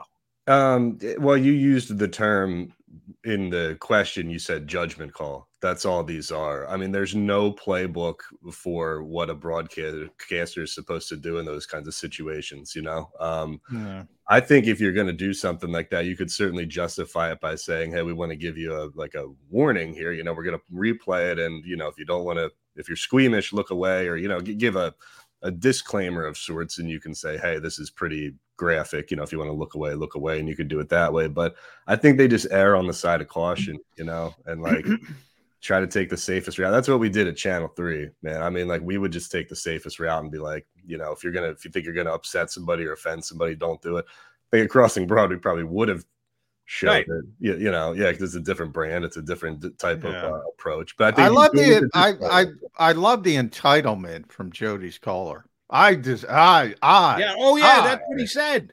I, He, I he said he was being lectured by Joe Buck and Troy Aikman, which I tried to explain to him. Listen, they're not making the call. Someone in a truck somewhere is on the phone with a major Disney executive who's making that call. It's not Joe Buck and Troy Aikman going, I'm di- dictating that we're not going to show you the play. Yeah. The guy came off as a That really decision comes from way up. I mean, because they have a director who sits in the truck, and the Yeah, director is the one who brings up the brings up the cameras and pushes the button. But it's a producer who's sitting behind him who does the editorial judgment call and says, "Hey, if you know, I think we should stay away from doing that." Yeah, there's no right or wrong. There's no playbook for that. I mean, in journalism school, they don't teach you that one way or another. You pay all this money to sit there in class, and then they say, "Well, it could be this or it could be that." You know, so it's like, uh, you know, everything's an individual. I think if you, always a do it, you just give them the if you give them the disclaimer, you're fine though. I mean, I think that's what you have to pair it with. Um, now you you mentioned you're fighting something, the super bug going through the preschool. Now, Mhm. are you fighting through this no style points from the Eagles, Kevin Kinkead, through two weeks? I mean, that's tough to take. No Yeah. Um, well, I mean, style points mean don't mean much after two weeks. They mean more at the end of the season, I guess. You know, but uh, you know, again, this is not um, this is not Penn State, you know, scoring in the final seconds against my guys, you know, to win 38 to 13 instead of 31 to 13. You know, I mean, it's it's more. I, th- I think like wins are wins in the NFL. I think style points are much more of a college football kind of thing. I, th- I think the biggest takeaway from from that game on Thursday night was that the defense. And by the way, they're valuable in college football because you have to impress people. You have got to impress people in the boardroom. You know, Because there's an- no, yeah. There's, an There's no- arbitrary nature to all of the Yeah. playoff stuff. You know, I mean, like you're fighting, you have to put your resume up against other people's resume. And in the in the NFL, you get into the playoffs, you get into the playoffs. Yeah. Yeah. So the win loss is the only thing that matters. But my biggest takeaway from the other night was just, you know, they've the defense gives them a certain thing. So you say, all right, we're gonna take it and we're gonna run the ball down your throat. You know, and I I, I think people are trying to this week. People are trying to get a get a grip of you know trying to trying to parse you know these two ideas and put them put them together. Is hey, the passing game doesn't look like it should right now, but also they gave you the running game, so you just you know force the ball down the middle, and um, that's that's just see. I, I think it's smart because it's like you you just take what you're given, man. That's not that's not that's Captain Obvious. Yeah, I liked it. I said, Brian, I give Brian Johnson a lot of credit. He's like, all right, you're going to play light boxes, inside zone, inside zone. They never stop it. I'm going to keep running it. Yeah. Um, I think it's smart, but a lot of people want that yardage. And I said, look at the other side. Kirk Cousins ends up with 364 and four touchdowns, I think, was the final numbers. you know loss. Yeah, who cares? But you know what's fun, funny, John, is like, aren't we a? Isn't this a running the football town? It, it typically oh, until okay. you know. So they ran the ball. They ran for two hundred some yards. Yeah. Now we now we want them to throw. Not Man, they want they want it all, Kevin. They want Well, it they do. I mean, and that's that's important. Yeah, we want a sack on every play, and we want to Yeah. run the ball down their throat. But I'll give you a statistic that'll that'll help assuage people. Perhaps there are only four running backs in the NFL that have at least 15 carries and a YPC number of six. They are D'Andre Swift, who only got one carry in the first game. Right. Yeah. Austin Ekeler, Christian McCaffrey, and Bijan Robinson. Yeah. That's pretty good company. And Yeah. by the way, if you get Boston Scott up to that number, he'd be over that because I think he averaged eight yards a carry before he got his concussion. if he was a qualify, yeah, if he could Yeah. qualify for it. So I Yeah. that's funny, yeah, because you talk about you know the, the Eagles fans who you know loved Buddy Ryan and the 46 defense and all that stuff. They were always yelling for Andy Reid to run the ball. Oh yeah. Yeah. Now Oh, they're yeah. now they're running the ball now, but now we're concerned about the passing game. I don't know. I, I think that the quote unquote Eagle fan, and again, speaking with a very broad brush stroke and generality, has come along with the times on offense. In defense, they're still mired in the past. It's got to be all about aggression and blitzing and Yeah, yeah. Eh, for some reason, the offensive uh, gurus in this town have uh, moved more quickly than defensive one has. Uh, you talked about the running game.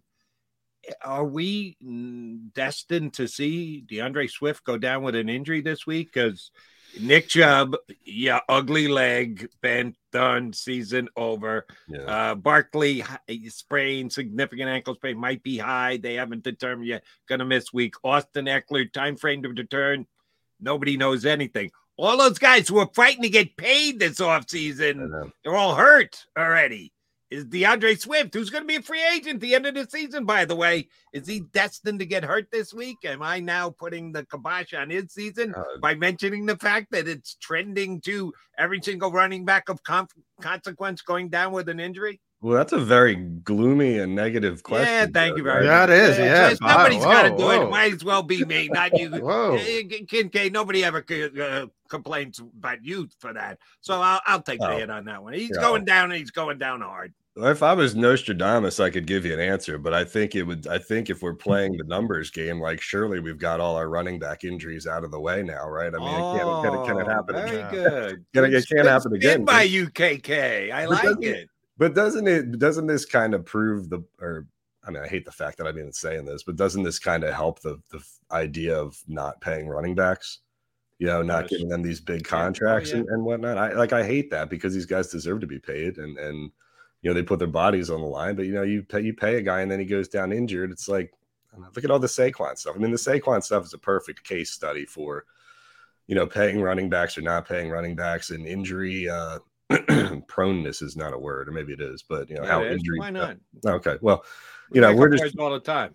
Yeah. making up words on here, but yeah, just uh, I don't know. It's like uh, I mean, look at like Rashaad Penny too. I mean, the only reason he gets in is because the uh, f- you know the Eagles go down two running backs and Yeah. you know in two weeks. I mean, maybe that's maybe that's maybe that's saying like, hey, you should have a you know a committee thing. You should do like the three headed monster, the four headed monster if we're considering Jalen Hurts a one head of the Hydra. You know, so um, yeah, fascinating like stuff to help back up these these larger discussions we have about whether you should pay running backs and how much value there is in the position. Um, uh, I'm I'm not going to go down the dark route, Kevin, of Jody projecting injuries. I'm going to talk about injuries that have happened with Avonte Maddox. Now, uh, uh, Yeah. now Nick Sirianni said, "I'm comfortable with in-house options." Well, it just came over when you were talking. Uh, Jordan Schultz, give him the credit. The Eagles are looking at William Jackson today, the former first-round pick uh, corner who can play in the slot. Hmm. Um, two two things. One, are you can how concerned are you with the with the slot corner position because they also lost Zech McPhearson? Yeah. And what's up with Nick Sirianni blatantly just lying left and right, whether it's dust ups on the sideline? Is he going to corral that a little bit? Or I'm happy with the in house option. William Jackson shows up tomorrow. Or is Howie just not letting him in? Where's the Kevin Kinkead thought process? I think on that? Sirianni has reached like year three of the NFL where he just doesn't really care anymore. Like he's just going to say whatever he wants to say and just get through the press conferences and show a little bit more anger and emotion. You know, maybe it's a little bit of the Italian coming out in him. I feel like I can say that because I'm Italian. Yes. Oh yeah. Yeah, but uh, here's, here's an interesting question: Is it is it do you lose? It's to say like people talking about like put James Bradberry in the slot, right? This hypothetical, right? Do you gain the gain of moving him inside? Is that worth the loss of taking him off the? No, well, he's an all pro outside corner. It's Right. absurd to me to even think about it. So you Um, so you go next man up. I, ju- I have PTSD from the Josiah Scott thing last year, you know, and like Avonte Maddox going out in the Cowboys game, which by the way I think they would have won if he had stayed on the field. I don't know if that's a hot take, but he was playing really really well in that. Yeah, he was playing really well in that game. And uh, I just yeah, again you're you're weighing the risk reward of like I, I don't like moving guys out of their best positions just to, to cover somewhere else. So if you don't like what you have there, sign somebody. Know, I got no problem with that. I mean, that's that's that's pretty critical because they haven't name one guy besides Avonte Maddox that the Eagles have had since Patrick Robinson, who's been a good slot Yeah, defender. it would be Patrick. Patrick had I- that great, great season after Yeah. the worst training camp I've ever seen. It was the weirdest turnaround. so in the Um, last six years, they've had two good slot corners. Yeah. But Yeah. Avonte's been around. He just gets hurt every year. Right. But when he's out there, very good. Very Yeah. good slot corner. does put them in a uh, precarious position. And I think the reason why Howie will look outside is he's done for the year. And Nick wouldn't say that yesterday, but everyone knows if you have pec surgery, you- you're done for six months. So it, it's going to take him out for the year. If Yeah. it was just another couple of weeks or to be determined, eh, eh, he'd be elevating guys from the practice squad, playing the practice squad game of elevating guys X Mm-hmm. amount of times before you have to release them. I don't know, like Mr. Siposs. We hardly knew ye, and he's No, I gone and he's done. uh, Johnny Mac brought it up again today, and it's legit. He seemed to have this very good symbiotic relationship with Jake Elliott as his holder. And Mm. Elliott has been arguably the best kicker in the NFL, not named uh, the, the guy from Baltimore. Um, why am I Zotching Tucker. on Justin name? Tucker. just phenomenal all time, all time, maybe the greatest kicker of all time. Jake Elliott, number two in the league. Uh, we gonna miss Arryn Siposs and his holding ability. Is that what it's come to, Kevin Oh, God, I've never heard. I've never heard that before. Are there any? Oh, you got to listen We to get- you we got to get- listen to John McMullen on Hey, Birds man. 365 more often. We get we get we got two hours every day, Kevin. We got to get down. Uh, you the get deep, weeds in, with deep into team. the Deep, Yeah. deep. Well, I, I know you love analytics. Do you have any advanced analytics to back up his holding capability? No, I just covered Blair Walsh. I tell the story all the time, and he was an All-Pro kicker as a as a rookie. All-Pro. He was the best Yeah. kicker in the NFL, and they changed his holder. The next year, he was never the same. Never the Hmm. same. So it's you know Yeah, it's a small sample size. There's an old saying in sports that works for any sport. where if you don't talk about a guy, then that means he's doing a good job. Right. Yeah. I mean, when's the last time we talked anybody said anything about Rick Lovato? Nope.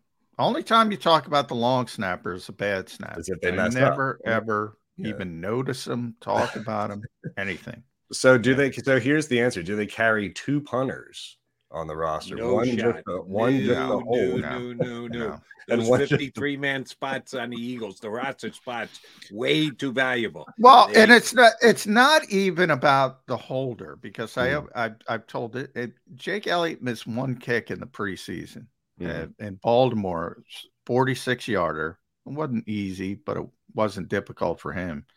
Ty Zentner was holding. I looked at that damn thing ten times, Kevin. It's perfect hold, perfect Yeah. hold. You just Yeah. missed it. Um, kickers are kickers are strange creatures. They're they're they get in their heads. You see it all over the league. Mhm. It's like golfers who lose their swing. It's mental. Um, yeah, it's a Yeah, mental it's- thing. Everybody's got all the physical tools. I mean, let's not act like, like every kicker now can bang one in from 60 yards, you know, right? Uh, If, you know, the, yeah, it's kind of amazing how if the conditions are right. Yeah, of course. Yeah. You know, I, I thought it was funny too how in New England, like he misses the extra point. I think it was still rainy in the first Yeah, half or whatever. That cleared was, up a little in the second half. But as he got prog- progressively further and further back, they became easier, you know?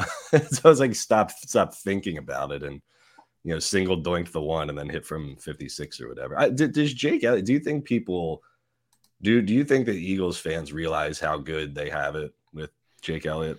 No, I think they absolutely take him for granted. Yeah. he yeah. is uh, as good as he is, and it's just like, oh, he's Jake. He's go. Of course, he's going to make this fifty-eight yard Yeah. field goal. 61. Like, I mean, 61, so, yeah. 61. Because we've been we've been blessed with good. I mean, outside of those two or three years of whatever of Cody Parkey and Alex Henery and Caleb Sturgis, yeah, they that they their bookend the last twenty years are bookended by Jake Elliott and and uh, David Akers. You know, so I mean, Philly fans have seen a lot of crap over the last twenty years, but the kicking has not necessarily been been one of those things. You know, We may get into the weeds on a daily basis here on Birds 365, but that's the first time in a year that Caleb Sturgis's name has been brought up. Caleb. there you go. Yeah, We appreciate you for adding it, for joining us in the weeds, Nice. Kevin Kinkead. It was the Thank Caleb. Sturgis, uh, Caleb Sturgis injury that got Jake Elliott here. They signed Right. Jake Yeah. Elliott off the Bengals practice squad. The Bengals right. actually drafted Jake Elliott, and He he, was a lost. draft pick. Yeah, and he lost out to Randy Bullock. Big mistake by Cincinnati. See, this is good kicker knowledge out of Yeah, John. good McClung. You don't you don't get this kind of Yeah. kicker I- knowledge I- anywhere I- else. I- I'd forgotten Caleb Sturgis existed, that he ever lived. So I'm learning a ton here on Birds 360. Can I, can I say something? Can I ask you guys a question? Sure. Yeah, knock yourself You- out. Uh, you know, it's fascinating to me because I watch. Uh, my my team's a Big Twelve team, but even before we joined the Big Twelve, when we were playing in the Big East, we ran some version of that, like three, you know, three three five, like stack. You know, where you had like the hybrid safety linebacker, or whatever, and they kind of show different looks. The Vikings rushed three. Uh, it- it- it- I love Brian Flores. That's, I, I love the guy. yeah yeah and it was just like I, you know it was funny to me because i i i'm laughing because i know that jalen saw a ton of that in his year with oklahoma right? Because that's all the big 12 was. It was like rush three and we're going to drop eight and we're going to try to give you nobody to throw to. But like uh, on those cases like you really got to watch the all 22 you know because you, you got to see like if anybody's open like what the routes look like. Does he have a safety valve? Is there anybody to dump dump the ball off to? On first watch of that game, looked like he did a really poor job with the with the three man rush, and I don't think the offensive line did a great job either. I mean, because you, you're they're only sending three guys. I mean, two guys are going to be double teamed, but the third guy's going to have a one on one. And like I felt like those pockets should have held up a little better. Jalen could have at least like skirted to the right or the left, tried to extend the player stuff. And I thought they could have done better with that. Did you guys notice that when you were watching? I. I thought they struggled early because he that you know he leads the league. It's only two games, but I'm talking about Flores. He leads the league in blitz uh, percentage, so he blitzes more than anybody else, and he's also leads the league in what you're talking about: uh, three man rushes with eight man drops. Same team. It's freaking bizarre. He's a he's a weirdo. Well, I I think it works early in games, and same thing happened to them against Tampa. Baker Mayfield was like a mess early, and then by the second half, he's like, "All right, I get it," and he goes right down the field, wins game. Um, you know, but he doesn't have a lot of talent. I love the innovation of the guy. He throws things, but uh, that's why I'm not concerned about Jalen. You're not going to see that. Nobody else is going to roll that out there. It's going to be more conventional, and he's going to settle down. So I'm not too concerned about it because it's such an outlier the way he plays. But Yeah. yeah, he, Yeah. he was confused. He was. I'll confused. tell you what, John. It's a good thing that D'Andre Swift ran for 175 yards because if he didn't, you would see more of that coming forward. Teams would go, "Hey, this worked. This is such a copycat league. Even if it goes against their general philosophy, you can stop the Eagles with just a three-man uh, front and drop a nine. Oh, you you'd see the you'd see a bunch of it. But Yeah, probably, the Eagles had the they had the right answer. We're going to run it down your throats, and they Yeah. did just that. And they won the football game. So kudos to. All right, so that's the next question because Marcus gave me a surprising answer on this. He suggested or hinted at that Nick Sirianni was the one who, in game, told Brian Johnson, "Let's run the football down their throat." So he said he spoke to the offensive lineman, and they gave him the side eye afterwards, and they said, "Yeah, we kind of knew we were going to be running the football as much as they did." Hmm. Are we gonna not give Brian Johnson the credit for making that call to say, "Hey, we're not moving the football. We know we can run it. Let's just run it." Uh, you got a, a feeling on if there was a mover, main mover and shaker on the Eagles successfully deciding to sw- switch over to the running game? Who made that call? Uh, well, I mean, without being on the sidelines, I would say that you know, hypothetically, when you have a new coordinator in there, at least early on, the head coach is probably going to be more involved, right? Before they then detach themselves and say, "Okay, this guy knows what he's doing. We're comfortable with it." I would think that Sirianni's involvement would be heavier to begin with, and then he would relax it, right? You know, it's like you're not. It's not like right. Shane- yeah, it's not like Shane Steichen where it's like you got the keys to the car, man. I've seen what you can do. I trust you. Like maybe there's going to be some training wheels with Brian Johnson to begin with for sure. So Sirianni's probably paying closer attention to that. Maybe he's got to hold his hand a little bit. You know, what other cliche can I use here? Training wheels, hand holding. Uh, but you know what I'm saying? I mean, uh, that that would be at least my macro level thought is that he's yes, he's probably going to be a little bit more involved. It's like when you hire a new, if we bring in a new employee or something, like my management style is just to like be hands off.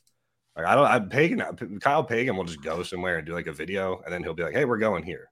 Okay, no problem. Because I'm hands off, and like I know that he knows what he's doing, and I trust them or whatever. But if we bring somebody new in, like, yeah, you got to help them along a little bit, and then you and then you back off. You know, so I could see that certainly being the case. Sirianni may maybe coming in there saying like, "All right, hey, this is what we're, we're they're doing. Let's switch to this," and then they start running the ball, and he backs off. So yeah, it's certainly plausible. Um, I want to use the Sirianni scale. We asked Marcus this as well, so I'll ask you. Um, two of ten, he called the Jalen Hurts dust up with AJ Brown. A two out of a 10 Um, I kind of look at the way they handled it after the game. Um, they they the locker room didn't open for a while. It was like a loss versus a win. Typically, when when you lose, it takes a little bit longer for them to open up the locker room. They haven't lost much recently, but uh, when you win, that thing's open up right away. Everybody's celebrating, everybody's happy. It was like a it was like a loss. And then he claimed at the post game press conference, I don't know, even though everybody saw him talking to the 2 that he Mhm. had to sort of ease up a little bit. Um, Well, that's where the PR staff, real quick, but when they prep him for going in there, somebody from the PR staff should pull him aside real quick and Yeah. say, "Hey, you you were shown on television." Yeah. Yeah, but, but he should have known. He didn't know that until I think it was Tim, Tim McManus, who said, Hey, you're on TV. right. Right. So, So- they kind of catch him off guard, and he's like, "Oh, well, I guess." I Yeah. gotta talk about it." Yeah. guess guess I got to talk about it a little bit. I thought Jalen Hurts handled it tremendously. Mm-hmm. AJ Brown left the locker room. Typically, AJ's not a guy who doesn't talk to the media. I don't know. I got to feel like it's more than a two out of ten. Um, your thoughts on on on the dust up?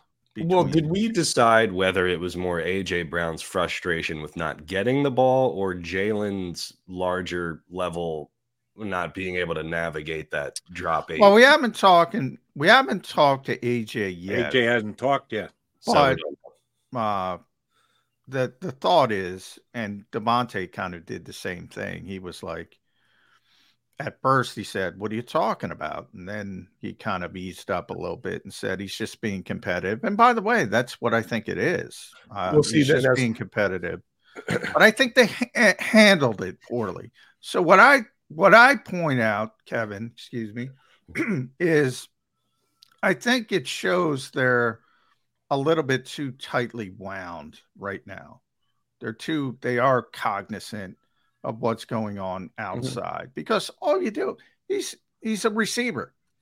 I talk about it all the time. Receivers want the football. Yeah, We've seen yeah. it a million times in every city. Good receivers want the football. It's not that big of a deal, but they they sort of made it into a bigger deal. Well, you come out with your game plan, you adjust your game plan, and you run the ball down their throats because that's what the defense is giving you. But doesn't necessarily mean that's what the offense wanted to do. Or Yeah, AJ Brown yeah. just what's he going to do? Just stand there, do do some blocking, run a bunch of dummy routes while D'Andre Swift runs for 175. You know, just because that's what the defense gives you and what's working doesn't mean that everybody's going to like it. Like, of course, he wants to be involved. I think what I would do today, maybe I will do this today. That happened at the end of the third quarter. I guess is that when that was filmed? The or when they showed it on the the TV? Was Yeah, it mi- break? mid to late third, if I remember correctly. Okay, so I'll go back and look at the all 22 from those five or six plays from that last drive leading up to that, like at the end of the third. And you can look for clues and you can see if you see frustration in the body language or him putting his hand up or Jalen not seeing something in the in the you know the three man rush or whatever. And because I would be I would be more like if I had to guess, it would be like, hey, here's what they're showing us defensively. This is where you need to go, and this is where I'm gonna be. What are our zone beaters? You know, what's our shallow stuff? Where's our release? You know, what's our safety valve here? I think it's probably a combination of the two things. Yeah, he wants the ball, but like, hey, this is where I'm gonna have to get the ball and where you're gonna have to go based on what they're showing us, you know. So I think we go back and look at it and see if we can find some clues about because it's impossible to parse that looking at the condensed game film. Like you have to have the the coach's film of that to see what was there. I was even I was just looking at it uh, the other day, and there was one instance, for example, where they had like two guys who were running like AJ Brown, DeVonta Smith were on like the left side or whatever. And they both ran deep, kind of slow developing ish routes. I think one was a go and one was like a deep post or something like that. And by the time they even like got into their breaks, like Jalen was flushed, you know, and he had nowhere to go with it. So it's like you, you gotta that's why we need these like pro football focused guys to say, like, how many times did he even have open receivers, or how many times was he did he even have enough time to get rid of? I mean, were the route concepts even there? Like, does he even have anywhere to Yeah, go? I love when people look at oh, uh, certain so if you you know the progression is AJ and then maybe Dallas and DeVonta's wide open on the other side of the field. Yeah. How does Jalen Hurts not see that? Well, his progression is on this side. You can't even get the most of the Yeah. time you can't you don't get through all your this is what people Yeah. don't understand. It's like you don't Right. I, I had the pleasure of working with Beasley Reece at Channel 3 for a long time. Yeah. And he was a defensive back, and he would say, you know, sometimes a quarterback can't even get through all their progressions before they got to flee or make a move or whatever, right? I mean, and you're not you're not the condition to go like here's read one, here's read two, and here's read three. They're all bunched together. Read one and read two are right there. Yep. Yep. And then you and then you make you may not even get back to the other side of the field. So it's that's not how it works. That they're all like they're all built in so that it's within your like your peripheral. You know what I mean? It's that you're not like at a tennis match, like looking at different receivers. I mean, by that time you're flat on your back, you know. But you can look at the the route concepts and things like that on the all 22 and say, like, hey, does this make sense? Does he have anywhere to go underneath? I mean, some of the times he didn't even have that. All right, since you are a film devotee, as you've just proved to us, I wouldn't say that much. 22. oh yeah, I'm giving you that status because it's uh, going to play into my final question. I, I can't even call it a hot take. I would say it's a tepid take because I've heard nobody else go down this road that I've gone, uh, and I started uh, before Sunday's games, and I'm certainly going to say it again last night because it showed itself to me on the final play of the Steelers Browns last night. KK, have you in the tape that you've been watching, the games that you've been watching, noticing that they're letting the defensive backs play this year? That they're not just throwing a flag for pass interference, shooting the Eagle Viking game, the one that uh, the D back just grabbed AJ's arm. Oh, it was a blatant pass interference. They didn't call it. And every Eagle fan noticed that. They kind of skipped over the two pass interference that Eagle defensive backs had on Viking wide receivers because that didn't go the Eagles' way. But I'm seeing a lot of uh, D backs getting there, making contact over a guy's back before the ball actually gets there. And not only are the referees not calling it, but the referees in the booth are in on it too, oh, going, oh no, they're looking at it in real time. So you got to really judge it in real time. No, we don't. You have slow motion instant replay. You go back and show me it, whether it was or wasn't pass interference. I think it's it's uh, uh, uh, something that's come down from the highest offices at 345 Madison Mm. Avenue that this is a directive from the NFL. We need to let our defensive backs play a little bit. You seeing the same thing I'm seeing, or am I out there on an island by No, myself? there have there have I have noticed a lot of that where I'm saying that could certainly be a flag, and that could certainly be a flag. It's interesting because normally when they have a rule change or they emphasize something or they de-emphasize Yeah. something, they, will announce that and they'll say, "Hey, They did not. little Nope. Yeah, and they did not. It's like when you're when you're if you're playing a video game or something, they change something quietly without telling you, and then all all of a sudden you're like, "Oh, this seems." Different you know um but i mean i think we would all probably i guess the question right is like is that a good thing or a bad thing Right. i i would prefer to see fewer i would always prefer to see fewer Yeah, flags. I think it's a good thing. But Yeah. here's why I disagree with Jody. They're not helping the defense ever. You know, they're not. Well, right, I because mean, that's not. Yeah, not- I mean, to me, it, it comes down Yeah. to me and at Kevin underscore Kinkead. Make sure you follow Kevin on Twitter X if you prefer. Yes, follow me on X. Yes, X. crossingbroad.com. Uh, the grand poopah over there. My my thought pro- bad calls. Hey, I covering this league for 25 years, Kevin. It's Mhm. ingrained in my psyche now. I've heard every coach say, control what you can control. That's why I Mhm. never complain about officials. I don't complain. I'll talk about blown calls. I'll say that's a blown call, that's a blown call. Mhm. I'll I'll say, you know, they should do this. They should have full-time officials. But I'm not complaining about officials. They're human beings. They're going to blow calls. They blow calls. I was sometimes a ref. It helps. Sometimes it hurts. I was a ref. I got yelled at more in those eight months that I've ever been yelled at in my entire life. You know? so it's like, mostly by the parents too. Um, next time I come on, I'll tell you the story about how we had to break up a fight in the stands between parents too. It's a good Ugh. Um but yeah i mean no back to the point i just I, like i said it's it's i think you make a I, I think you're on the right track there because yes it's counterintuitive to think that every like almost every rule change or the last x amount of years has benefited the offense you know or protected quarterbacks or something like that the defense does need to be thrown a bone at some point you know maybe jody's right maybe they you know I hope they do do do it. it- I do hope it Jody is right. very I hope they throw and- the defensive bone. Yeah. I hope they do. But just just like and I, I i don't know if i said it here i know i said it somewhere no one will go on the record and say there was an edict from major league baseball this year. Listen if you can any way shape or form call it a base hit. Call it a base hit. Don't call it an error. I know what i see with my own two eyes.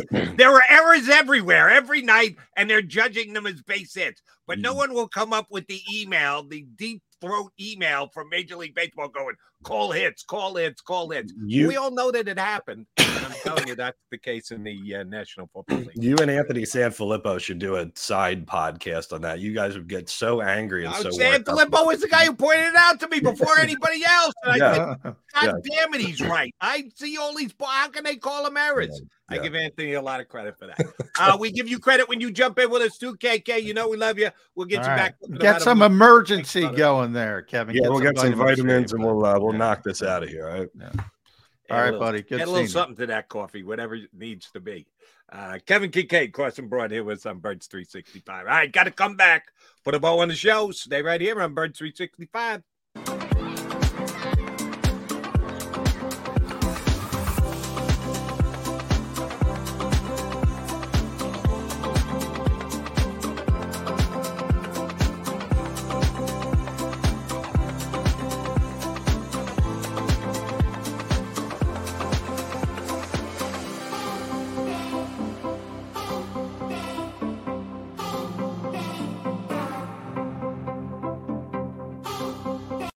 You own a company and you're not producing a podcast, you're missing out. The public consumes messaging when they're ready. Join the professional podcast network of companies and let JAKIB Media Partners put you in the podcast arena. Come to our professional studio or we'll come to your place of business and professionally produce your company podcast. Call JAKIB Media right now at 267 261 3428. 267 261 3428. Heading down the shore.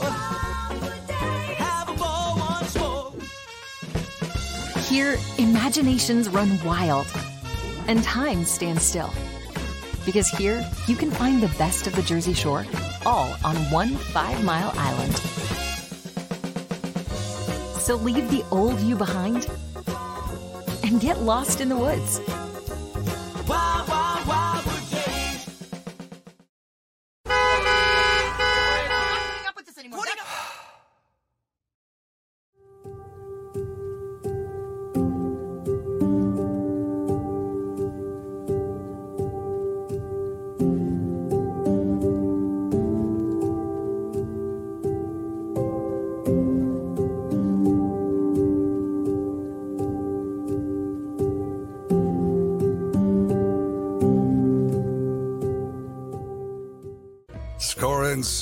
In southeastern PA and Delaware with Colony Pools this football season and let the experts close your pool with a custom Merlin safety cover in green for the birds. And if you join our Winter Watch team, we'll give you another 20% off and Colony Pools will handle it all. Keep your tiles on your pool, not in your pool.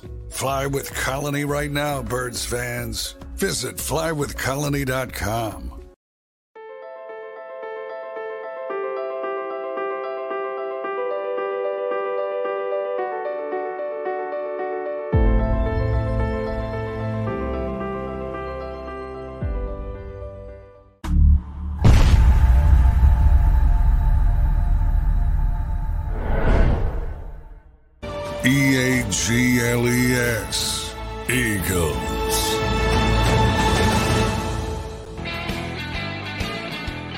Mega Mac guys here on Birds 365. We want to thank both uh, Kevin Kinkead and Marcus Hayes for jumping in. Both guys were uh, both good and fun today. I appreciate them playing along with our silly reindeer games. Um, J Mac, nothing again today, right? Eagles even in the house. No, No, nothing no today. Uh, coordinators tomorrow, and then everything's pushed back a day because Monday night. So the big practice Thursday, Friday, Saturday, the uh, limited practice. Then they're down to Tampa. Uh, Monday night football. And we'll see if William Jackson is out there by Thursday because, uh, yeah, I mean, that's a former first round pick, played a lot of football, um, more of a slot guy, um, 30 years old. Um, is he better than what they have? Probably, if he's got Right. anything left. And if 30 sounds old, remember who the Eagles brought in on the defensive line last year. Uh, not, not Yeah. spring chickens uh, when they needed help from outside the organization when they had defensive tackle injuries. They went out and got two very veteran guys who were helpful. So the Eagles are not afraid to, if it's just a fill in type thing, go with a little age on the player. So uh, that's a name we'll keep an eye on. All right, two last things. Number one, um, will the offensive coordinator Brian Johnson be asked about whose decision it was to run the ball down the Vikings' throats? Will he say that was me? Will he say, "Well, Nick told me to," or will he say, uh, "In the He'll course of say the he, he yeah, yeah, I'll tell you what, I'll ask him. Um, I'm going to guarantee if nobody else does first, I'm going to guarantee he says it's a collaboration. Yeah, collaboration. I, I knew that's exactly where he was going. You and I see that one exactly Yeah. the same. All right, and uh, Monday night, we're still now we got to go six more days before we get an Eagle game. But I got to give my guy Johnny Mack good news. Seven fifteen game, an early game. Although it's a night game, it's an early night game, seven fifteen, because next week is the last week of two Monday nighters. There's going to be another game on after the Eagles. Oh wow, I didn't even know that. That is good news. Eagles are the early Monday Oh. night game in Tampa. That's big. That extra hour. So that's an hour of your life. That Still, you can still not great, but it's better. It's better. It is Thank better because Thank you, they've, Jody. they've got the early game next week. And who's the second game? Bengals, Bengals, Rams. I want to Ooh, say whoever the Bengals. Bengals are playing. I, I, Yeah. I ruined the Bengals season. Oh oh, yeah. Oh wait, wait, wait. Timeout, uh, John McMullen. You ruined the Bengals season. Who'd you pick to go to the Super Bowl out of the AFC? the Bengals, didn't I? Who did I pick to go to the Super Bowl out of the, The AFC? Jets. Oh, the Jets. Who's more ruined, you or me? I'm one and one. You're zero and two. But I'll tell you that I am way more ruined than That's- you are. That's true. You probably are. But I think uh, uh, Jake Browning might be the Bengals quarterback this week. So short term, Jake Browning can outplay Zach Wilson 20 times. 20 Yeah. times. I'd take Jets got- they- 20 Jets gotta- times over Zach Wilson. Jets Jets have to do something. They're too good to. They're too good. I, But I don't who- know. Who? Who? Matt Ryan. I don't. I don't know. I don't know. But they Did- don't have a good watch- offensive did line. we watch Matt Ryan last year? Yeah, but uh, at least he knows what to do. They're, they're screwed. The Jets are screwed. Well, but again, uh, we'd be out of time. Uh, this was a fun show today. I had fun doing it. You have fun doing it, Johnny May? I had a lot of fun. Yeah, uh, Marcus Kevin did a tremendous job. We hope you had fun uh, watching. We're going to do the same exact thing again tomorrow. So uh, on your way out the, the weeds door, again. I love when we get in the weeds and Marcus. They're talking about holders. we need a weed whacker to get out of Birds 365. Uh, for all 470 some of you uh, who have uh, streamed in right now, make sure you hit the like button on the way out. Help us out with our algorithm because the Mac and Mac guys always need your help. Always appreciate you joining us, and we'll appreciate you joining us again in two and two. You've been listening to Birds 365, the destination for the passionate Eagles football fan who bleeds green. If it's Eagles football, we're talking about it. Debate inside the locker room and guests that are some of the greatest football minds from around the region. We hope you enjoyed the show. We know we had a blast. Make sure to like, comment, and subscribe, and we'll be back soon. But in the meantime, hook up with us on social media at JAKIB Sports. See you next time on Birds 365.